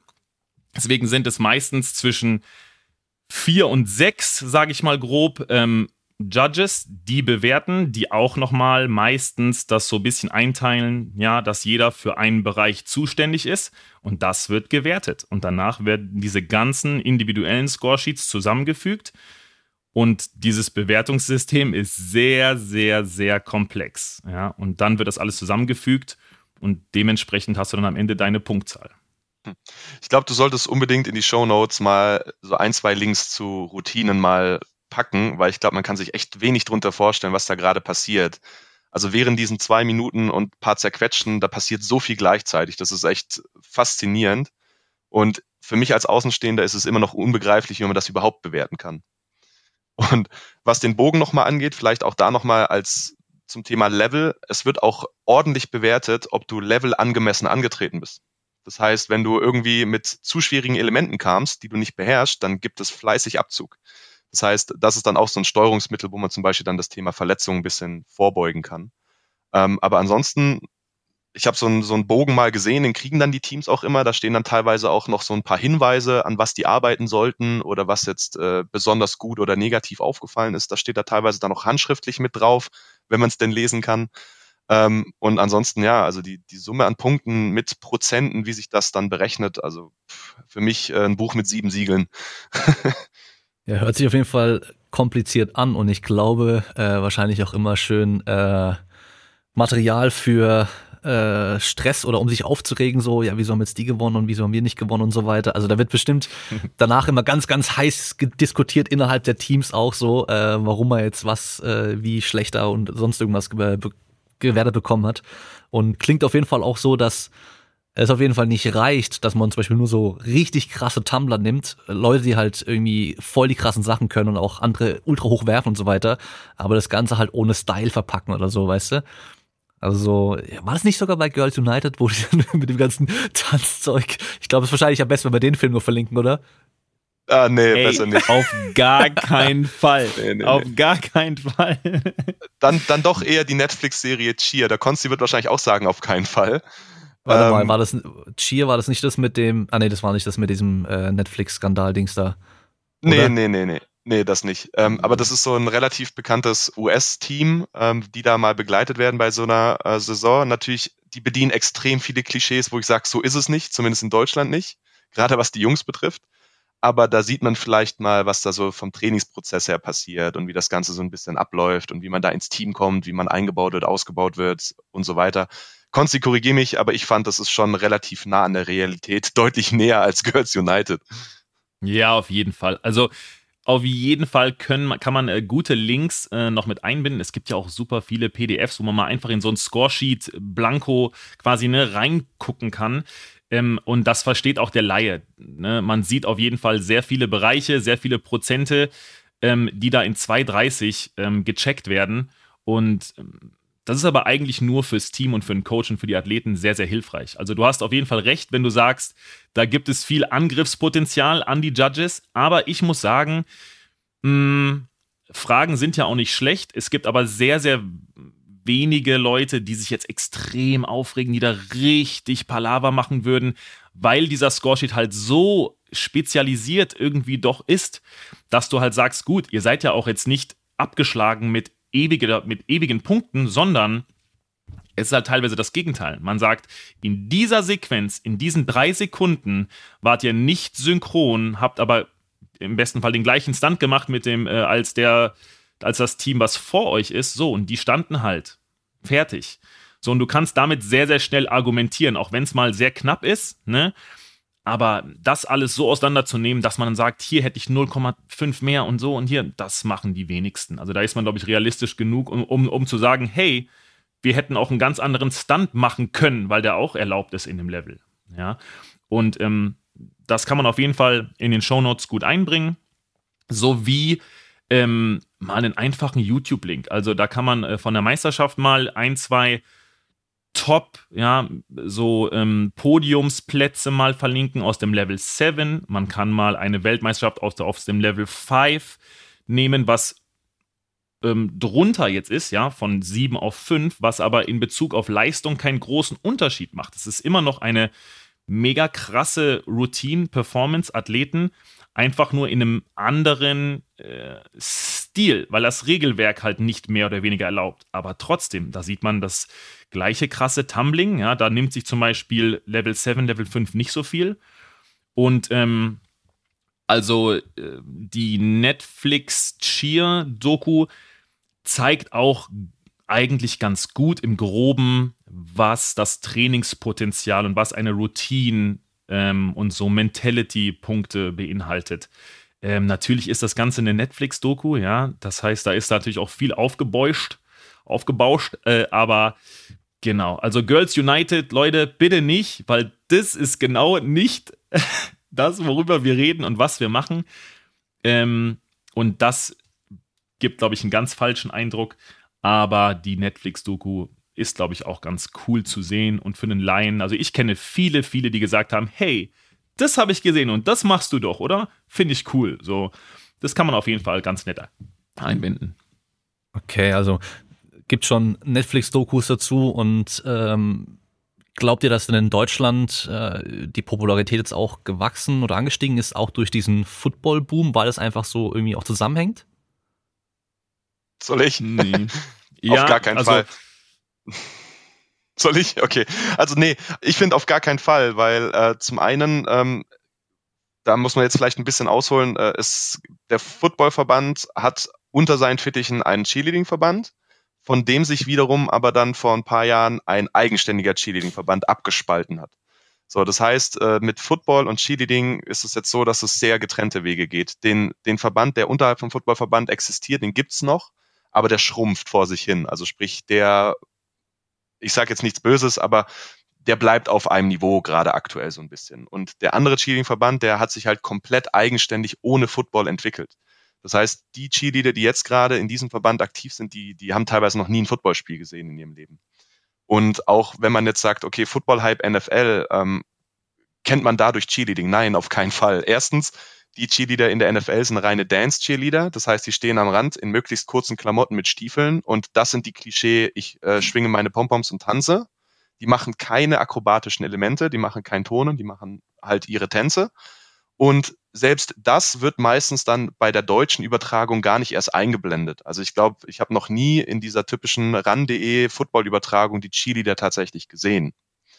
Was jetzt seit letztem Jahr, glaube ich, der Fall ist, ist, dass College Cheerleading übertragen, äh, sorry, College Football übertragen wird, die dann krasse Cheerleading-Teams zum Teil haben. Habe ich mir aber noch nicht angeguckt und ich weiß nicht, ob die da dann auch gezeigt werden. Das heißt, ähm, aber auch da, die machen dann natürlich am Spielfeldrand komplett andere Sachen, als sie dann bei der Meisterschaft machen würden, weil die stehen da halt vier Stunden am Stück und machen da halt dann wirklich nur abgespeckte Sachen und das ist dann wirklich diese Wurzel des Cheerleadings, das Thema anfeuern und gut aussehen und bisschen Stimmung machen. Also das ist, glaube, das eine hat mit dem anderen mittlerweile echt gar nichts mehr zu tun. Okay. Ja, also ich, ich, ich würde dem zustimmen. In Deutschland auf gar keinen Fall. Ich glaube auch in Europa kaum bis wenig man muss halt, also Football und Cheerleading, also, oder besser gesagt, Football und Competitive Cheerleading hat eigentlich nur den direkten Bezug, wenn man ehrlich ist, in der USA und aufgrund von Scholarships.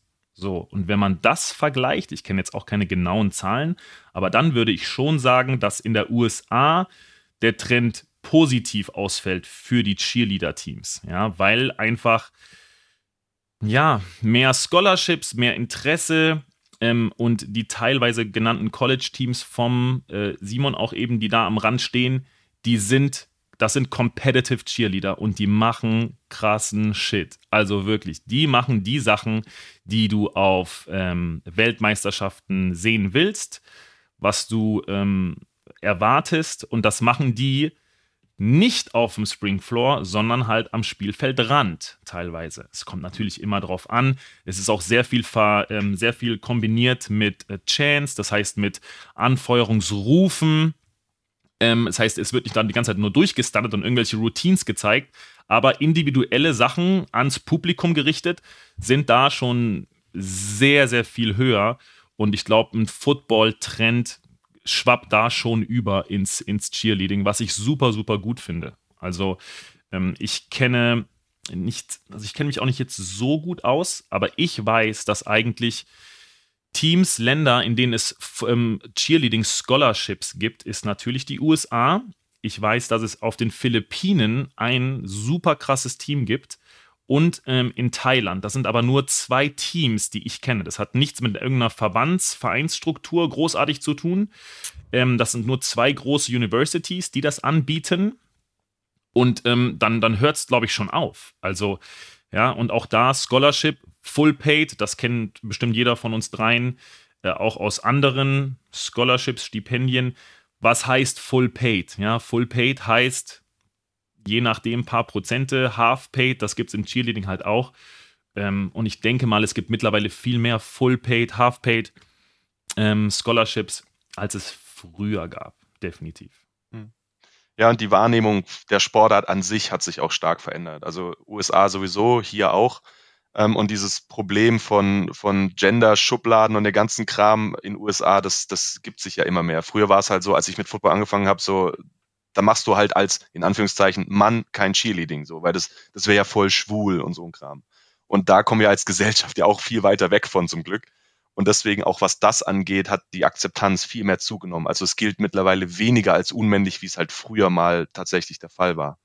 Und ich finde, das ist jetzt halt ein echt unangenehmes Thema vielleicht für den einen oder anderen aktiven Cheerleader, aber man muss es vielleicht auch mal sagen, dass es halt oft so war, dass da ein Klischee-Denken vorherrschte, was aber jetzt immer weniger der Fall ist. Und ähm, gerade in Deutschland ist es vielleicht noch ganz viel anders, weil ähm, in den USA ist halt wirklich so, die fangen mit Basketball, Baseball und Football an, das sind die Großen und verirren sich dann vielleicht ins Cheerleading oder sind halt dann schon immer interessiert an Cheerleading. So, das sind so die zwei Extremen.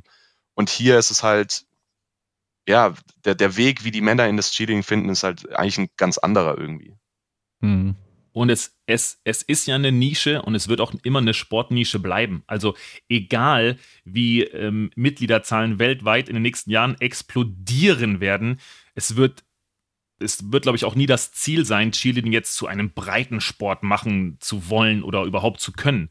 Das finde ich auch gar nicht schlimm. Aber ähm, ja, so die Akzeptanz und ähm, wie man Cheerleading ähm, sieht, ist auf jeden Fall zum Positiven gewachsen, weltweit, aufgrund von Leistungsniveau, aufgrund von vielen Vereinen, die nicht nur eine Sparte sind in irgendeinem Verein, sondern ein eigenständiger Verein mit ähm, zwölf Teams. Ja? Also auch in Deutschland, wie gesagt, da gibt es nicht nur äh, hier und da ein paar Teams. Ähm, also 20.000 Mitglieder, lasst mich nicht lügen, haben wir, glaube ich. Und Tendenz steigend. Ja? Also da, das schwappt schon alles über. Das heißt, dieser positive Effekt vom Football in der USA zum Cheerleading in der USA ähm, bringt auch irgendwo weltweit natürlich so einen positiven Effekt mit sich. Und das ist super gut. Ja ich glaube, Breitensport wird es wahrscheinlich nie werden können, wie so viele andere Sportarten auch. Ähm, da fehlt einfach dieses Ding, dass einfach jeder ohne Training das mal schnell machen kann, weißt du? So, jeder kann halt mal joggen gehen, jeder kann irgendwie ein bisschen schnell kicken gehen, auf dem Basketballplatz so ein bisschen zocken oder sowas, aber ja, also irgendwie Breakdance, Cheerleading, Tricken, den ganzen Kram, da musst du halt schon auch erstmal trainieren, bis du überhaupt mal die allerersten Elemente vielleicht auch kannst, ja. Und das ist, glaube ich, so die, immer so eine ganz große Barriere für einen Breitensport, weil halt nicht einfach jeder schnell mal das so machen kann, so. Und ähm, wie ist es denn vom Niveau her? Ist USA da so der King, was äh, Cheerleading angeht, äh, auf den Meisterschaften und sowas auch? Oder gibt es da auch andere Nationen oder ist da Deutschland auch ganz gut mit dabei? Also wenn ich jetzt das Leistungsniveau Niveau Cheerleading länderspezifisch betrachte, würde ich sagen, es ist, ist natürlich auch einfach abhängig, wie viele Aktive habe ich. Ne? Also klar, wenn ich in der USA, oh, ich ich habe echt Angst, jetzt hier Name, äh, Zahlen in den Mund zu nehmen, ich weiß es nicht, aber wenn ich jetzt da 5 Millionen Cheerleader habe, dann ist das natürlich logisch, dass bei diesen 5 Millionen mehr dabei sind, ne, die auch ein höheres Leistungsniveau haben. Ähm, verhältnismäßig oder das Image sagt natürlich Top-Leistungsniveau USA, Japan, äh, Mexiko, so, da sind wir schon ganz gut dabei. Und dann kommen die Länder aus Europa, also Deutschland, ähm, Skandinavien äh, ist schon sehr gut dabei, vor allen Dingen Finnland und Norwegen. Ähm, und dann musst du jetzt weiter nach unten gehen. Aber das sind schon die Namen und die Länder, die man oft ähm, mit Leistungsniveau im Cheerleading in Verbindung bringt. Es gibt nochmal dann einzelne Teams, die super krass sind.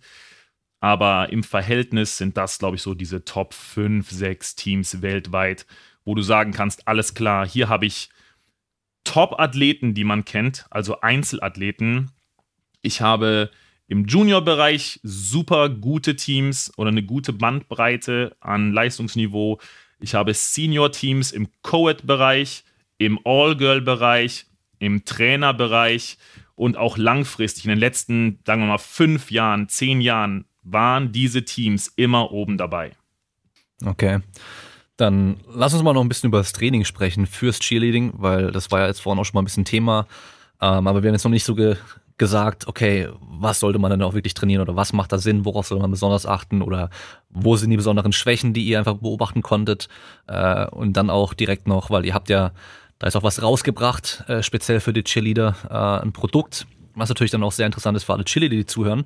Und ich weiß nicht genau, ich, ich kenne das Produkt ja nicht, von daher weiß ich ja gar nicht, äh, was Inhalt ist, aber vielleicht hat ja auch irgendwelche positiven Aspekte für andere Sportarten. Ich weiß nicht, also wenn zum Beispiel die Sprunggelenksgeschichten da so Thema sind, ob es dann auch für, für Turner zum Beispiel interessant sind oder Trigger, ähm, so die ganzen Geschichten, äh, könnt ihr mal kurz einfach äh, erklären, was es genau ist und eben äh, was trainingstechnisch äh, im Cheerleading vielleicht auch besonders ist, also so abseits vom ganz gewöhnlichen Bankdrücken, Kniebeugen, Krafttraining, sondern was man eben speziell noch beachten sollte.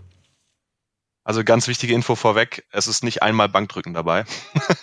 wir haben uns bewusst als äh, dagegen entschieden damals, es war erst vor kurzem nämlich eine Frage von einem Kunden von uns, warum da kein Bankdrücken dabei ist. Aber Weil Simon, das halt, habe ich, äh, das ja, hab ich von dir jetzt echt ne? nicht erwartet. Ja, Dr. ich mache weiterhin also. Bankdrücken, aber in unserem Produkt ist es nicht drin. Nein, okay. Spaß. Okay, kurz zur Historie vielleicht. Ich habe Konsti kennengelernt ähm, bei der Trainerausbildung vor ein paar Jahren. Äh, in Trainingslehre saß er da mit drin und dann sind wir auch zusammen zum Mittagessen gefahren, haben da halt angefangen, zu schnacken, so über Training und was er so zusätzlich macht, weil mich das halt immer brennend interessiert hat. Und irgendwann, ein, zwei Jahre später, hat er mir dann geschrieben, so, hey, sag mal, wollen wir nicht mal einen Kaffee trinken gehen und du erzählst mir mal so, was die Top 10 Übungen wären für Cheerleading. Ich so, ja klar, cool, können wir machen. Und dann haben wir uns halt getroffen, haben einen Kaffee getrunken und wir kamen recht schnell auf den Trichter, dass, dass das eigentlich nicht geht. Weil, ähm, also klar, als Sportwissenschaftler sowieso nicht. Ja, so, so Top-Listen und das wisst ihr ja alle so, ja, kann man eigentlich gar nicht aufstellen, weil für wen, wann, was, äh, welche Anforderungen, Flyer, Base, also bin ich oben, bin ich unten, was ist meine Rolle? Das war einfach viel zu komplex. Und dann haben wir uns ganz schnell davon verabschiedet, einfach nur so eine stumpfe Top-10-Liste rauszubringen sondern sind dann hingegangen und haben gesagt, okay, wir bringen jetzt so eine Art Trainingsplan raus. Aber jetzt auch nicht irgendwie so Online-Coaching, wo wir dann jeden Einzelnen betreuen müssen, sondern einfach nur so eine Handreichung, wo die Leute in Eigenverantwortung anfangen, anfangen können zu trainieren, was die natürlich in ihrem Sport voranbringt. Und Konsti war es zum Beispiel dann auch immer ganz, ganz wichtig, nicht nur jetzt auf Cheerleading fixiert zu sein, sondern halt auch die verwandten Sportarten mit einzuschließen. Das heißt Akrobatik, Zirkus, ähm, Cheerleading, und so weiter. Und da haben wir jetzt auch tatsächlich schon Leute, die, die wir jetzt als Kunden haben. Sogar einen aus dem Turnen hat Konsti, glaube ich, letztens erzählt, ähm, die jetzt tatsächlich das so umsetzen. Von der Struktur her ist es eigentlich erstmal ein 16-Wochen-Plan mit drei verschiedenen Leistungsniveaus, also drei unterschiedliche 16-Wochen-Pläne, je nachdem, wie viel Vorerfahrung jemand schon hat. Weil, das hattest du ja vorhin schon angesprochen, so am Anfang vielleicht eher bisschen Muskelmasse, bisschen Maximalkraft, später muss dann vielleicht der Fokus mehr Richtung Schnellkraft. Und das wollte ich als Sportwissenschaftler natürlich realisieren in dem Programm, dass halt jeder dort abgeholt wird, bestmöglich, wo es halt geht. Und dann hat man halt einen Plan, wo man je nach Leistungsniveau drei bis viermal die Woche trainieren kann, ähm, wo einiges vorgeschrieben ist, zum Beispiel Sets, Reps, Pause ist vorgeschrieben. Ähm, es ist auch vorgeschrieben, aus welcher Übungskategorie. Wir haben 180 Übungen klassifiziert nach, okay, das ist jetzt Pushbeine zum Beispiel, das ist Plyometrics, das ist Gewichtheben und haben dann ähm, praktisch vorgegeben, okay, an Tag eins müsstest du diese Übung machen. Da steht dann zum Beispiel, du musst unbedingt Kniebeugen machen, aber als zweite Übung aus Kategorie XY darfst du dir jetzt eine Übung aussuchen, die du machst. Das heißt, wir haben jetzt ein Programm, wo du ja nicht Hälfte, Hälfte, ich weiß gar nicht das genaue Verhältnis, aber wir haben halt äh, Variablen drin, die der Athlet oder die Athletin dann selber variieren kann und so diesen Plan nicht nur 16 Wochen durchlaufen kann, sondern einfach nach 16 Wochen vorne anfangen kann, dann zwei, drei Übungen austauscht und somit halt langfristig ein effektives Training hat. Also nicht diese typische, hey, äh, gib mir 200 Euro, dann gebe ich dir vier Wochen und dann gib mir nochmal 200 Euro, so abomäßig, sondern theoretisch ist es so ausgelegt, dass man das mehrfach wiederholen kann. Und wenn man dann halt trainierter ist, dadurch, dass man dieses erste Programm zum Beispiel zwei, dreimal durchgemacht hat, dann kann der Athlet oder die Athletin sich immer noch entscheiden, mit dem zweiten Programm dann von uns weiterzumachen. Das heißt, innerhalb der Programme haben wir auch eine ordentliche Progression drin. Zum Beispiel beim ersten sind halt grundlegende Techniken drin, was die Grundübungen angeht, aber halt auch mit einem Besenstiel zum Beispiel Vorübungen fürs Gewichtheben. Damit man dann im zweiten Plan mit etwas eher powerorientierten Gewichthebenübungen beginnen kann und dann noch weiter drauf aufbaut dann im dritten. Also es wird dann auch, was die Übungen angeht, immer schwieriger. Also auch ähm, die Sprungformen, die vorkommen, werden anspruchsvoller. Die Körpergewichtsübungen werden anspruchsvoller. Also das ist nicht nur, dass sich die Sets oder die Reps verändern, auch das verändert sich natürlich, sondern halt auch, dass die Übungsauswahl tatsächlich für hoffentlich äh, genau deinen Leistungszustand, wo die Leute sich selbst natürlich einschätzen, möglichst angemessen ist. Und äh, so haben wir jetzt halt ein Programm gemacht, was dann der Sportart Cheerleading entspricht. Vor allem jetzt aber für die Position der Leute, die unten drunter stehen und hochheben. Das heißt natürlich sehr viel Schulter und Beine, aus gesundheitlicher Perspektive noch ganz viel Rumpf, Sprunggelenk, Schulter nochmal explizit.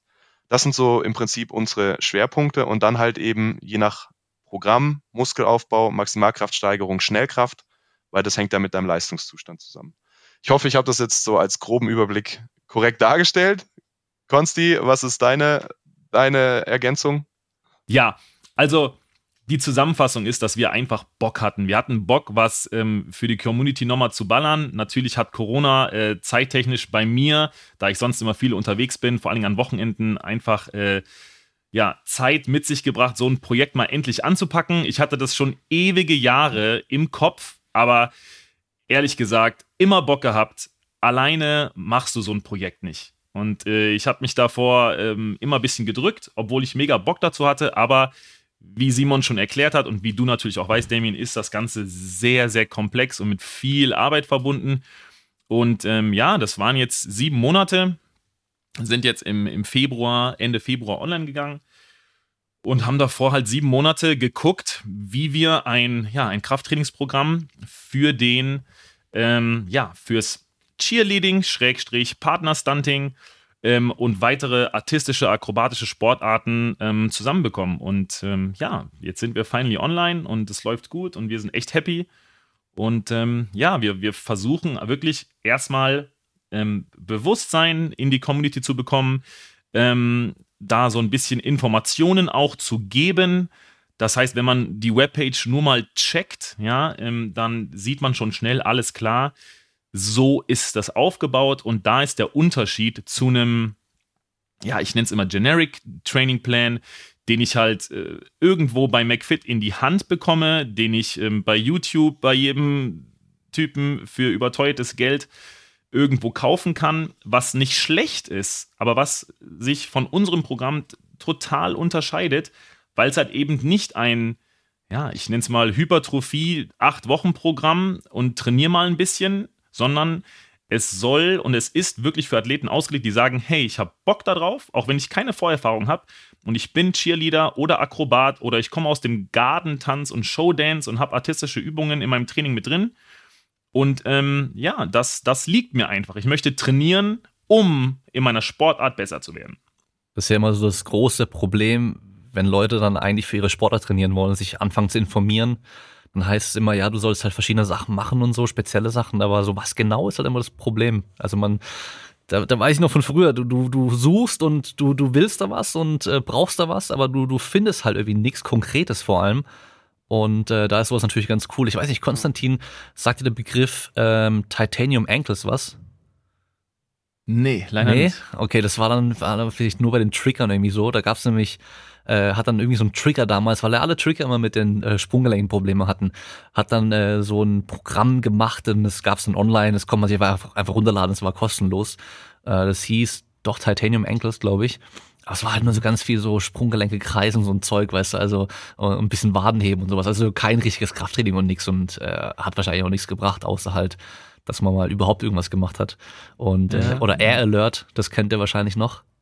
Ich kenn's ja. Ja, das war das war so ein High Rep Plyometrics Training, was äh, aus sportwissenschaftlicher Sicht im Nachhinein null keinen Sinn macht. Also machst du irgendwie so 20 bis 30 Sprünge irgendwie immer so äh, pro Satz äh, so ganz viel so Zeug und am besten noch mit den Jump Soles, also mit solchen äh, so Sohlen, die man an die Füße nochmal dran klemmt, an die Schuhe. Also kann man sich so vorstellen, äh, wenn ihr bei eurem Schuh eure Sohle bei der Mitte eures Fußes nochmal teilt und einfach die Ferse hinten weg macht, dass ihr nur vorne auf dem Ballen seid. Also da ah, ist aber nochmal am Ballen vorne nur drei Zentimeter Sohle, dass ihr halt nur auf dem Ballen rumlaufen könnt.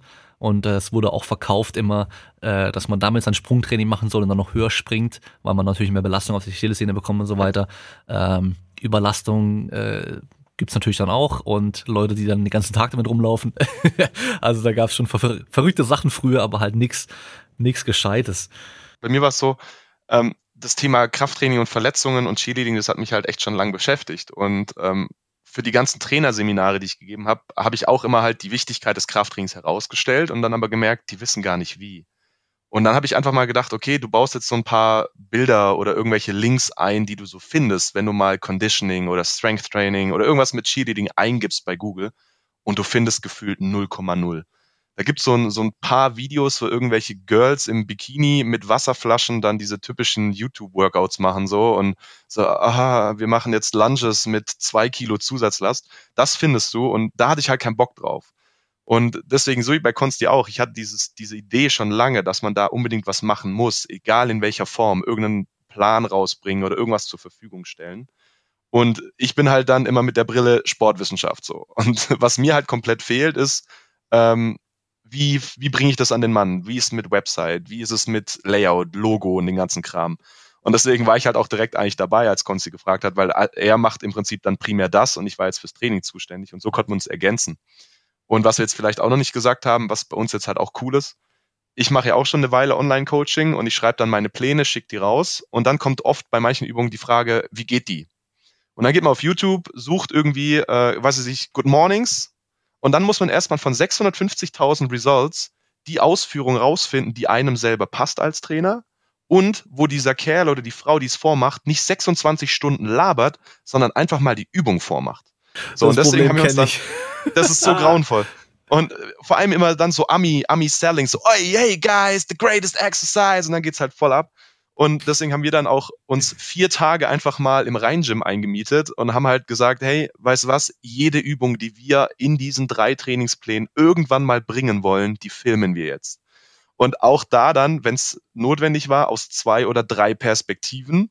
Und gleichzeitig haben wir dann halt auch noch so Bullet Point-mäßig halt auch beschrieben, worauf es bei der Übung ankommt. Das heißt, dass die Leute ähm, nicht nur dann einen Plan haben, wo steht, hey, bitte mach dreimal fünf Kniebeugen, sondern wo die dann halt auch, wenn sie nicht wissen, wie Kniebeugen gehen, draufklicken können, dann werden sie weitergeleitet auf unsere Website, wo dann ein Video ist aus zwei Perspektiven mit auf was muss ich achten und gerade bei eher komplexeren Übungen dann halt auch noch Schritte dorthin. Das heißt, wenn die so überhaupt keinen Plan haben, ähm, wie komme ich an eine Überkopfkniebeuge mit einer Liste an Vorübungen, bis man denn da hinkommt. Also wir wollen wirklich Athleten halt schaffen, die selbstständig trainieren können, die A verstehen, warum ich das brauche und B halt auch vollständig selbstständig das unabhängig von uns machen können. Also klar, wir haben Support, ja, wir haben eine E-Mail-Adresse ähm, und wir, wir sind auch dankbar über Feedback. Aber eigentlich wollen wir die Community als Summe besser machen, weil äh, ich habe halt den Fokus Leistungsfähigkeit und Gesundheit und Konsti halt generell den Sport als Ganzes voranbringen und halt auch an sich besser machen. Und deswegen sind wir jetzt nicht so mega, mega Business, Business und wir werden jetzt sicher keine weiß ich nicht, Seminare jetzt plötzlich anbieten, die dann 6000 Euro kosten am Tag, sondern wir haben uns echt so orientiert, dass es möglichst viele weltweit tatsächlich umsetzen können und auch sich leisten können. Können wir aber eigentlich schon gut vorstellen. Ihr zwei, so ein Seminar für 6000 Euro und dann im Bikini mit einer Wasserflasche und Lunges machen, so, weißt du, vorne. Und äh, so werdet ihr dann besser im Cheerleading. Das einfach nur richtig verkaufen. Ja, und machen du kannst ja unser Promoter werden. wir zahlen auf jeden Fall schlecht. Ja. Wie viel Muskelkater gab es nach den vier Tagen Film von den ganzen Übungen? Ich habe keine einzige vormachen dürfen. Das ist mein Glück. Ich stand nur da und habe halt gemeckert. Ähm, ich muss sagen, ich hatte den entspannten Job, aber auch ich, ich war so durch am Ende von so einem Tag. Ich glaube, der längste, den wir gemacht haben, waren zwölf oder dreizehn Stunden. Ja. Und mein Fokus ist so abgedriftet, Konsti musste, ich, musste mich immer wieder zurückholen, so, hey Junge, zieh, wir ziehen jetzt vollends durch. Ich so, oh, ja, okay, ich bin schon da. Aber eigentlich hat Konsti gelitten. Aber ähm, es hat auch wirklich Bock gemacht. Also ich glaube, jeder, der mal an so einem Projekt oder an größeren ähnlichen Projekten gearbeitet hat, weiß, dass es eigentlich super Bock bringt. Und du hast ja auch keine Lust, äh, jedes Mal wieder irgendwie zehn neue Videos zu machen. Das Schwierige ist halt einfach, um mal so einen kleinen Insider einfach zu bringen, wir haben uns vorbereitet. Wir hatten die Liste da, wir haben uns davor schon ewig getroffen und wir haben jedes Mal saßen wir da und äh, überlegen, okay, ist diese Übung notwendig? Brauchen wir die? Braucht man die im Cheerleading? Sondern sag ich, boah, die habe ich immer genutzt, im, die habe ich immer gemacht. Und dann sagt Simon halt so, naja, aber guck mal, jetzt speziell fürs Cheerleading, braucht man diese Übung wirklich? So, brauchen wir diese Übung am Seilzug? Hm, eigentlich nicht. So, lass uns Resistant Bands nehmen, da kann, man auch, kann auch jeder mit besser arbeiten.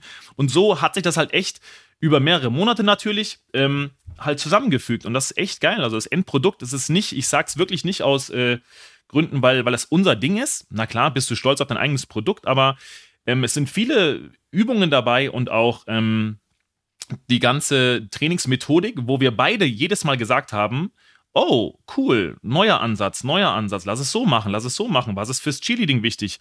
Was kennt man aus der Sportakrobatik? Was kicken wir raus? Das sind zu viele Übungen, das sind zu wenig Übungen. Was ist für den Anfängerbereich wichtig?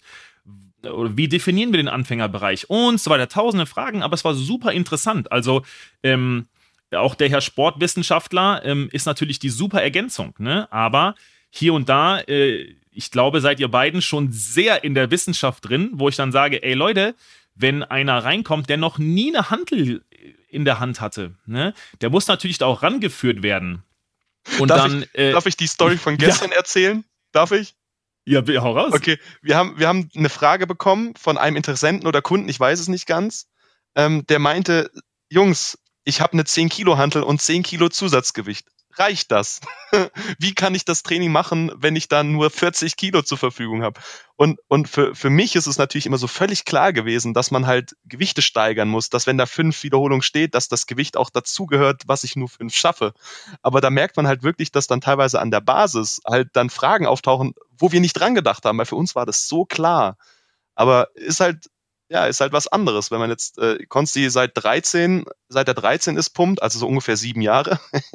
Danke, danke. Gerne. Seit sechs. Oder, ja, seit sechs Jahren. Oder halt ich, der seit zehn, elf Jahren Sport studiert hat. Ähm, das ist halt, man hat eine andere Brille auf manchmal und die, die Fragen, die dann so, die dann als Rückfragen an uns gerichtet werden, da denken wir uns so, shit, ich dachte, wir hätten jetzt wirklich alles erklärt, aber nee, haben wir nicht.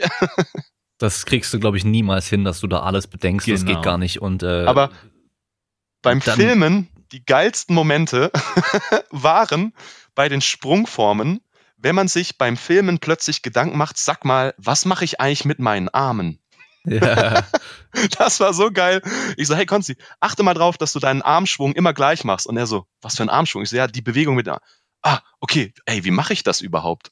Und dann beim nächsten Take hat er drüber nachgedacht und was komplett anderes gemacht.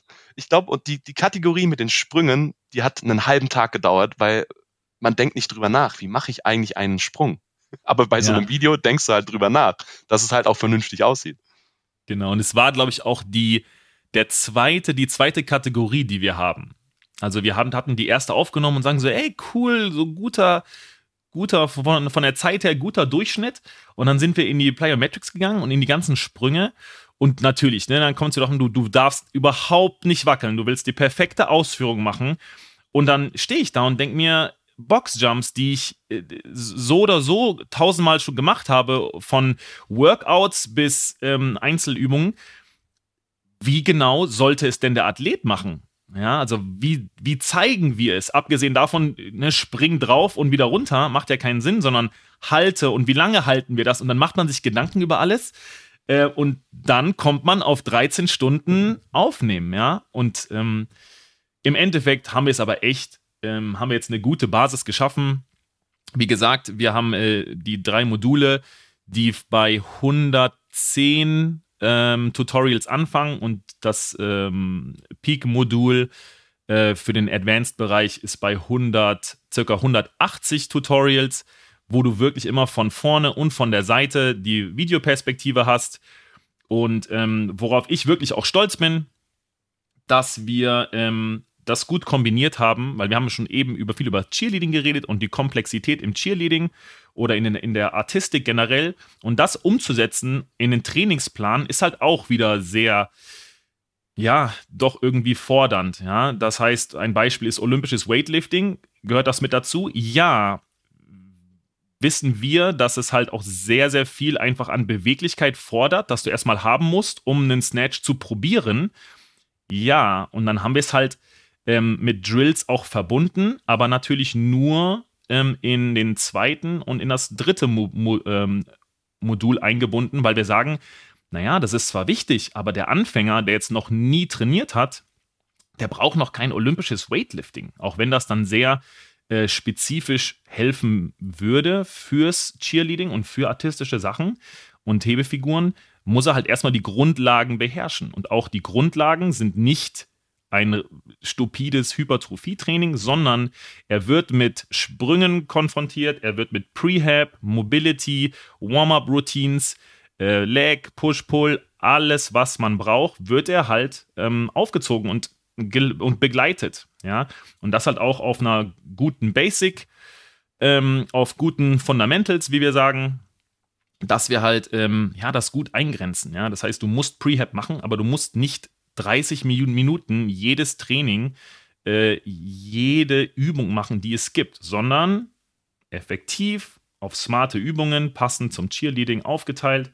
Und so haben wir es dann im Endeffekt echt ganz gut hinbekommen, dass es sehr, sehr sportspezifisch aufgebaut ist. Mhm.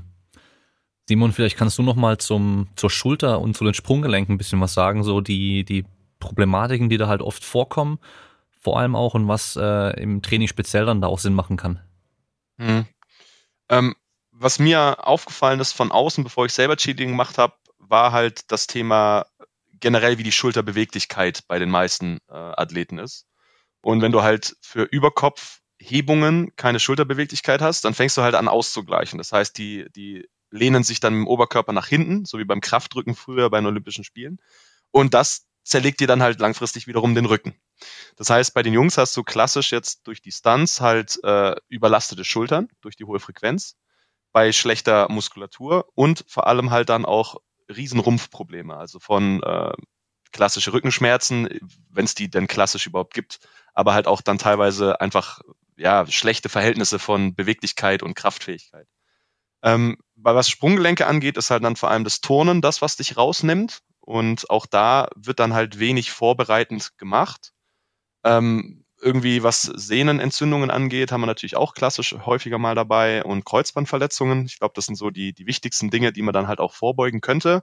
Bei Gehirnerschütterungen äh, kann man jetzt nicht großartig was machen, deswegen haben wir uns da halt dagegen entschieden.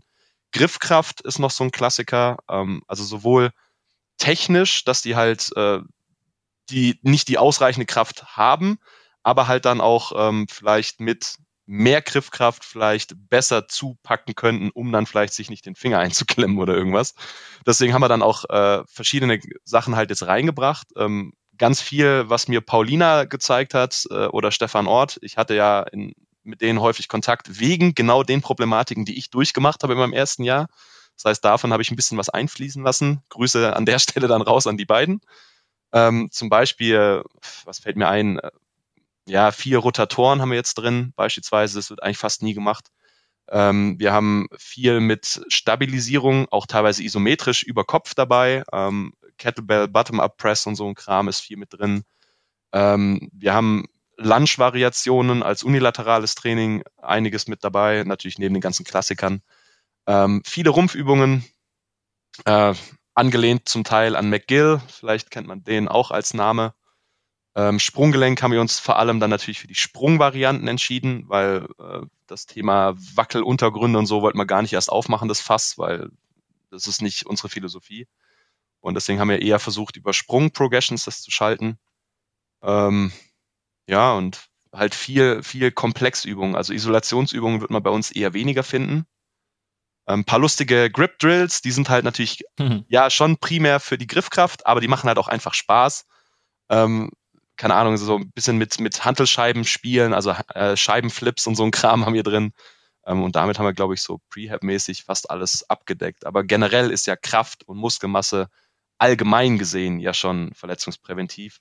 Das heißt, das ist definitiv der Hauptaspekt des Trainings. Und ergänzend haben wir dann halt noch vereinzelt über die Woche gesehen eben diese Kategorien, wo wir jetzt nochmal speziell auf die Schulter gehen, speziell auf den Rücken, speziell auf die Sprunggelenke. Okay.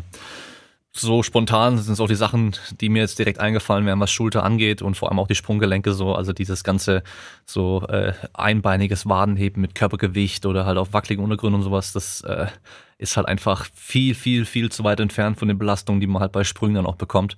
Und ähm, jemand, der sowas noch nie gemacht hat, kann sich, glaube ich, gar nicht vorstellen, wie krass dieser Schlag ist bei Radwende Rückwärtshalle zum Beispiel. Nicht nach dem Rückwärtshalle beim Landen, sondern bei der Radwende.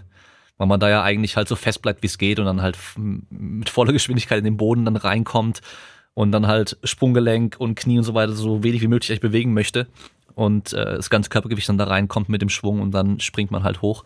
Das haut schon gut rein, das knallt schon richtig gut rein, vor allem auf einem harten Boden dann auch, ja. Also von daher muss man da dann auch entsprechend sich vorbereiten und äh, gerade wenn man sowas dann oft machen möchte, ja, macht es schon auch schon noch Sinn, da lieber ein bisschen länger zu warten mit sowas und äh, sich besser vorzubereiten. Also mich hat das, das Tumbling, das Turnen natürlich komplett zerlegt und ich war jetzt kein unsportlicher Mensch und ich habe ja auch keine Pause gehabt oder so, sondern ich bin wirklich vom Football nahtlos zum Cheerleading-Training. Und was mich halt komplett zerlegt hat, ist, wenn man mal halt nicht, so wie wenn man halt seine Sportart macht, mit einem eher neutralen Sprunggelenk aufkommt, sondern wenn man halt mal in einem Winkel aufkommt, den das Sprunggelenk nicht so gut kennt. Und dann halt noch mein Körpergewicht dazu und das dreimal die Woche und auch allein das, das Einturnen mit zwei Bahnen Prellsprüngen, das war schon ein Volumen an Plyometrics, was ich noch nie hatte in meinem Leben. Deswegen, ähm, das, das Tumbling war schon ganz schön asozial zu meinen Sprunggelenken und ich bin gerade über den Lockdown auch echt froh, weil jetzt habe ich so ein bisschen die Problematik wieder im Griff. Aber ja, also ich habe mal beim, beim Frauenleistungsturnen in einem Paper gelesen, dass beim, beim Bodenturnen das 10 bis 15-fache Körpergewicht bei der Landung auf die Damen wirkt. Und die sind halt leicht. Wenn das ein Kerl macht, der wird wahrscheinlich vielleicht nicht so springen und nicht die krassen Elemente turnen wie Weltklasse-Turnerinnen. Aber selbst wenn es nur das achtfache Körpergewicht ist bei 100 Kilo äh, Körpermasse, das ist halt dann schon äh, viel Spaß. Ja, darfst du echt nicht unterschätzen. Und ich erinnere mich noch, dass die ganzen Footballer, die ich getestet hatte, die waren zum Beispiel mit Dropjump, waren die echt schlecht im Verhältnis zu anderen Sportarten.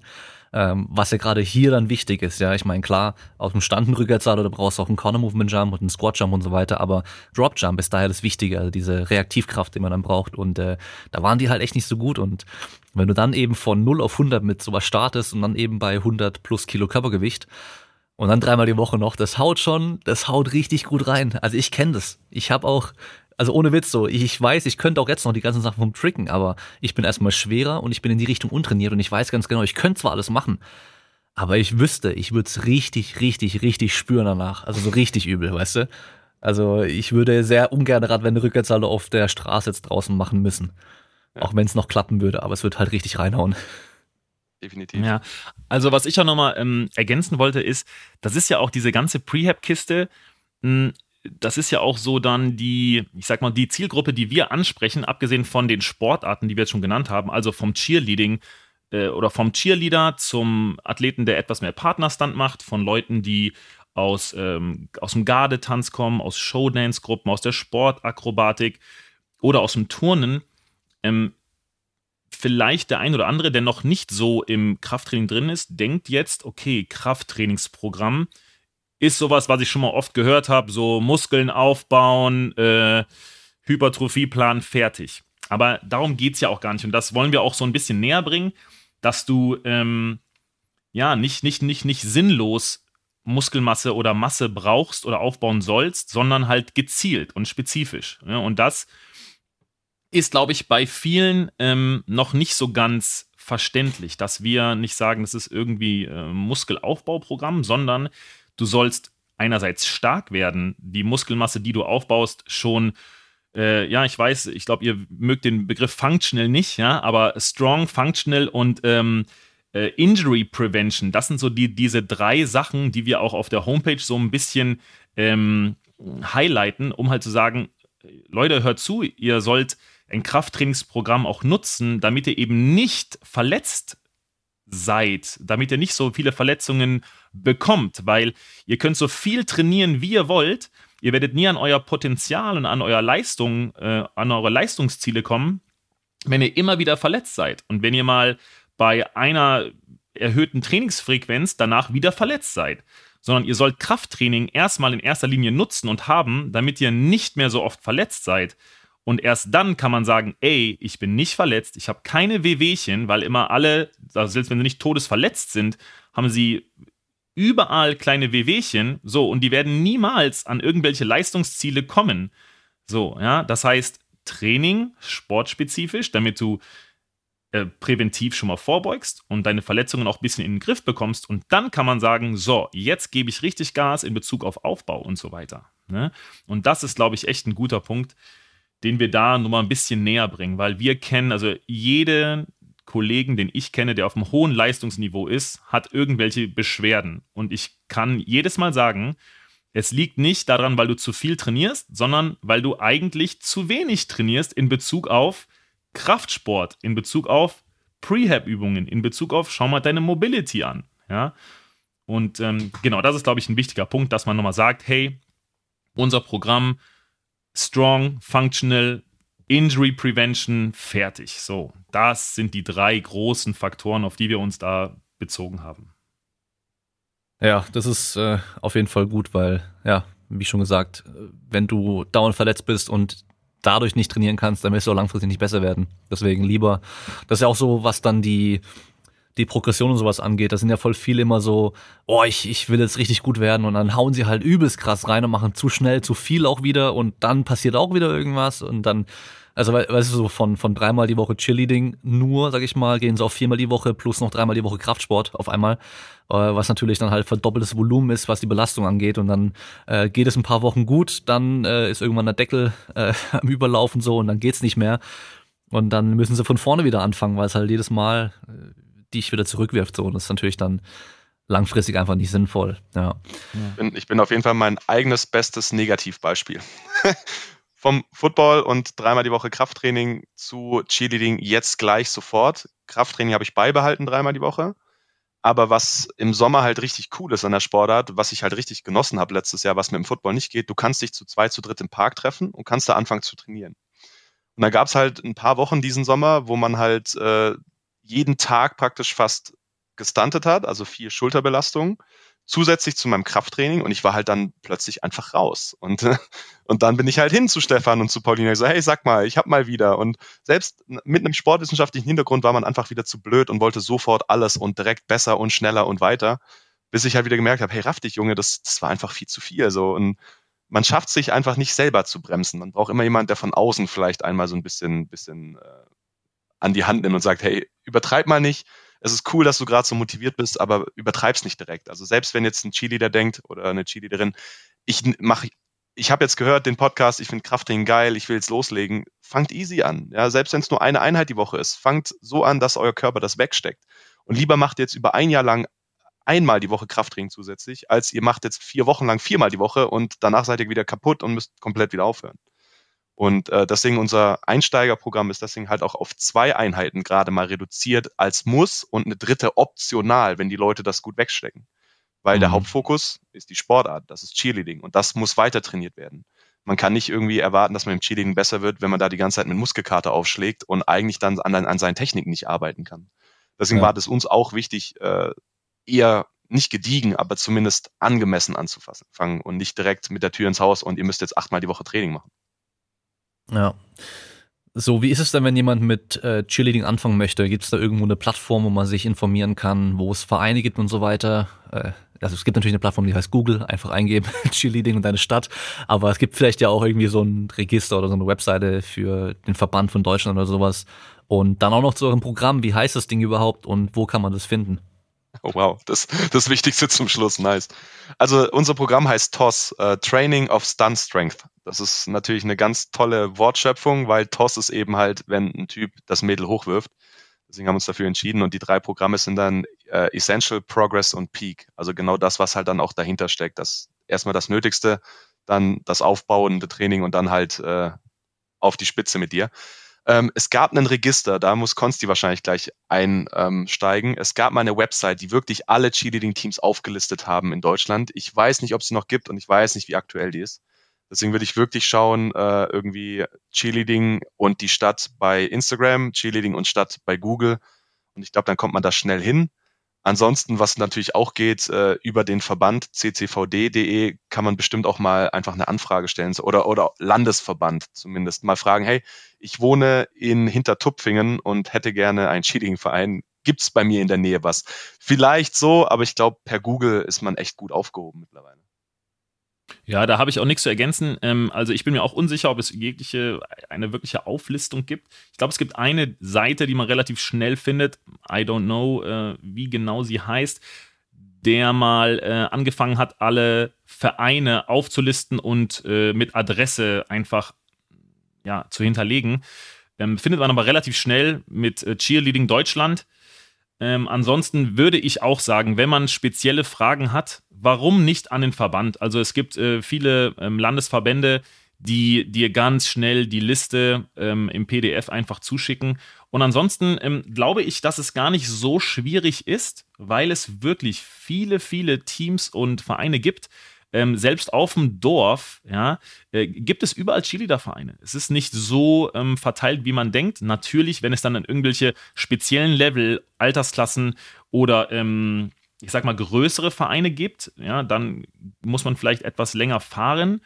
Ähm, aber wenn man einen Start braucht, denke ich, ist man da sehr, sehr schnell, ähm, kann man da sehr, sehr schnell was finden oder einfach eine kurze E-Mail an die jeweiligen Landesverbände. Ja, also CCVD ist da, glaube ich, die, die gute Adresse. Okay, sehr gut. Dann würde ich sagen, äh, passt für heute, oder? Oder haben Ach, wir noch komm, irgendwas drei vergessen? Stunden ist doch nichts. Simon, wann, wann darf ich dich denn Dr. Gavander nennen? Du darfst schon, ich darf mich selber aber noch nicht. Also, ja, also die Sache, ist, offiziell? die Sache ist typisch deutsch. Ähm, ich habe am, am 15.01. meine, meine Doktorarbeit verteidigt, habe die auch bestanden Danach musst du aber nochmal deine Doktorarbeit veröffentlichen. Das heißt, ich bin dann in der Woche drauf äh, an die Sporthochschule gefahren, habe da in der Bibliothek meine Arbeit rausgehauen. Ähm, die ist mittlerweile auch schon äh, dann als PDF runterladbar über die, über die Spoho, aber ich wurde letztens vertröstet, dass ich meine Urkunde, dass, dass das Ausstellen der Urkunde bis zu zwei Monate dauert. Also das haben wir dann morgen, theoretisch. Ähm, und nach der Disputation, also nach der Verteidigung, ist es so, dass jeder mich mit Doktor ansprechen darf. Ich denn aber den Titel noch nicht führen darf, weil ich die Urkunde nicht besitze. Also typisch deutsch mal wieder. Ähm, also hau rein, ich darf es nicht machen. okay, also Dr. Obelix heißt es dann. Dr. Dr. Obelix. Brust, oder? Ja. So lange noch. Beides cool. gut. Dann äh, vielen Dank für eure Zeit und an alle Zuhörer bis zum nächsten Mal. Bleibt stark. Ciao. Ja, vielen Dank für die Einladung. War auf jeden Fall eine coole Runde und äh, ja, bis zum nächsten Mal. Bis dann, macht's gut.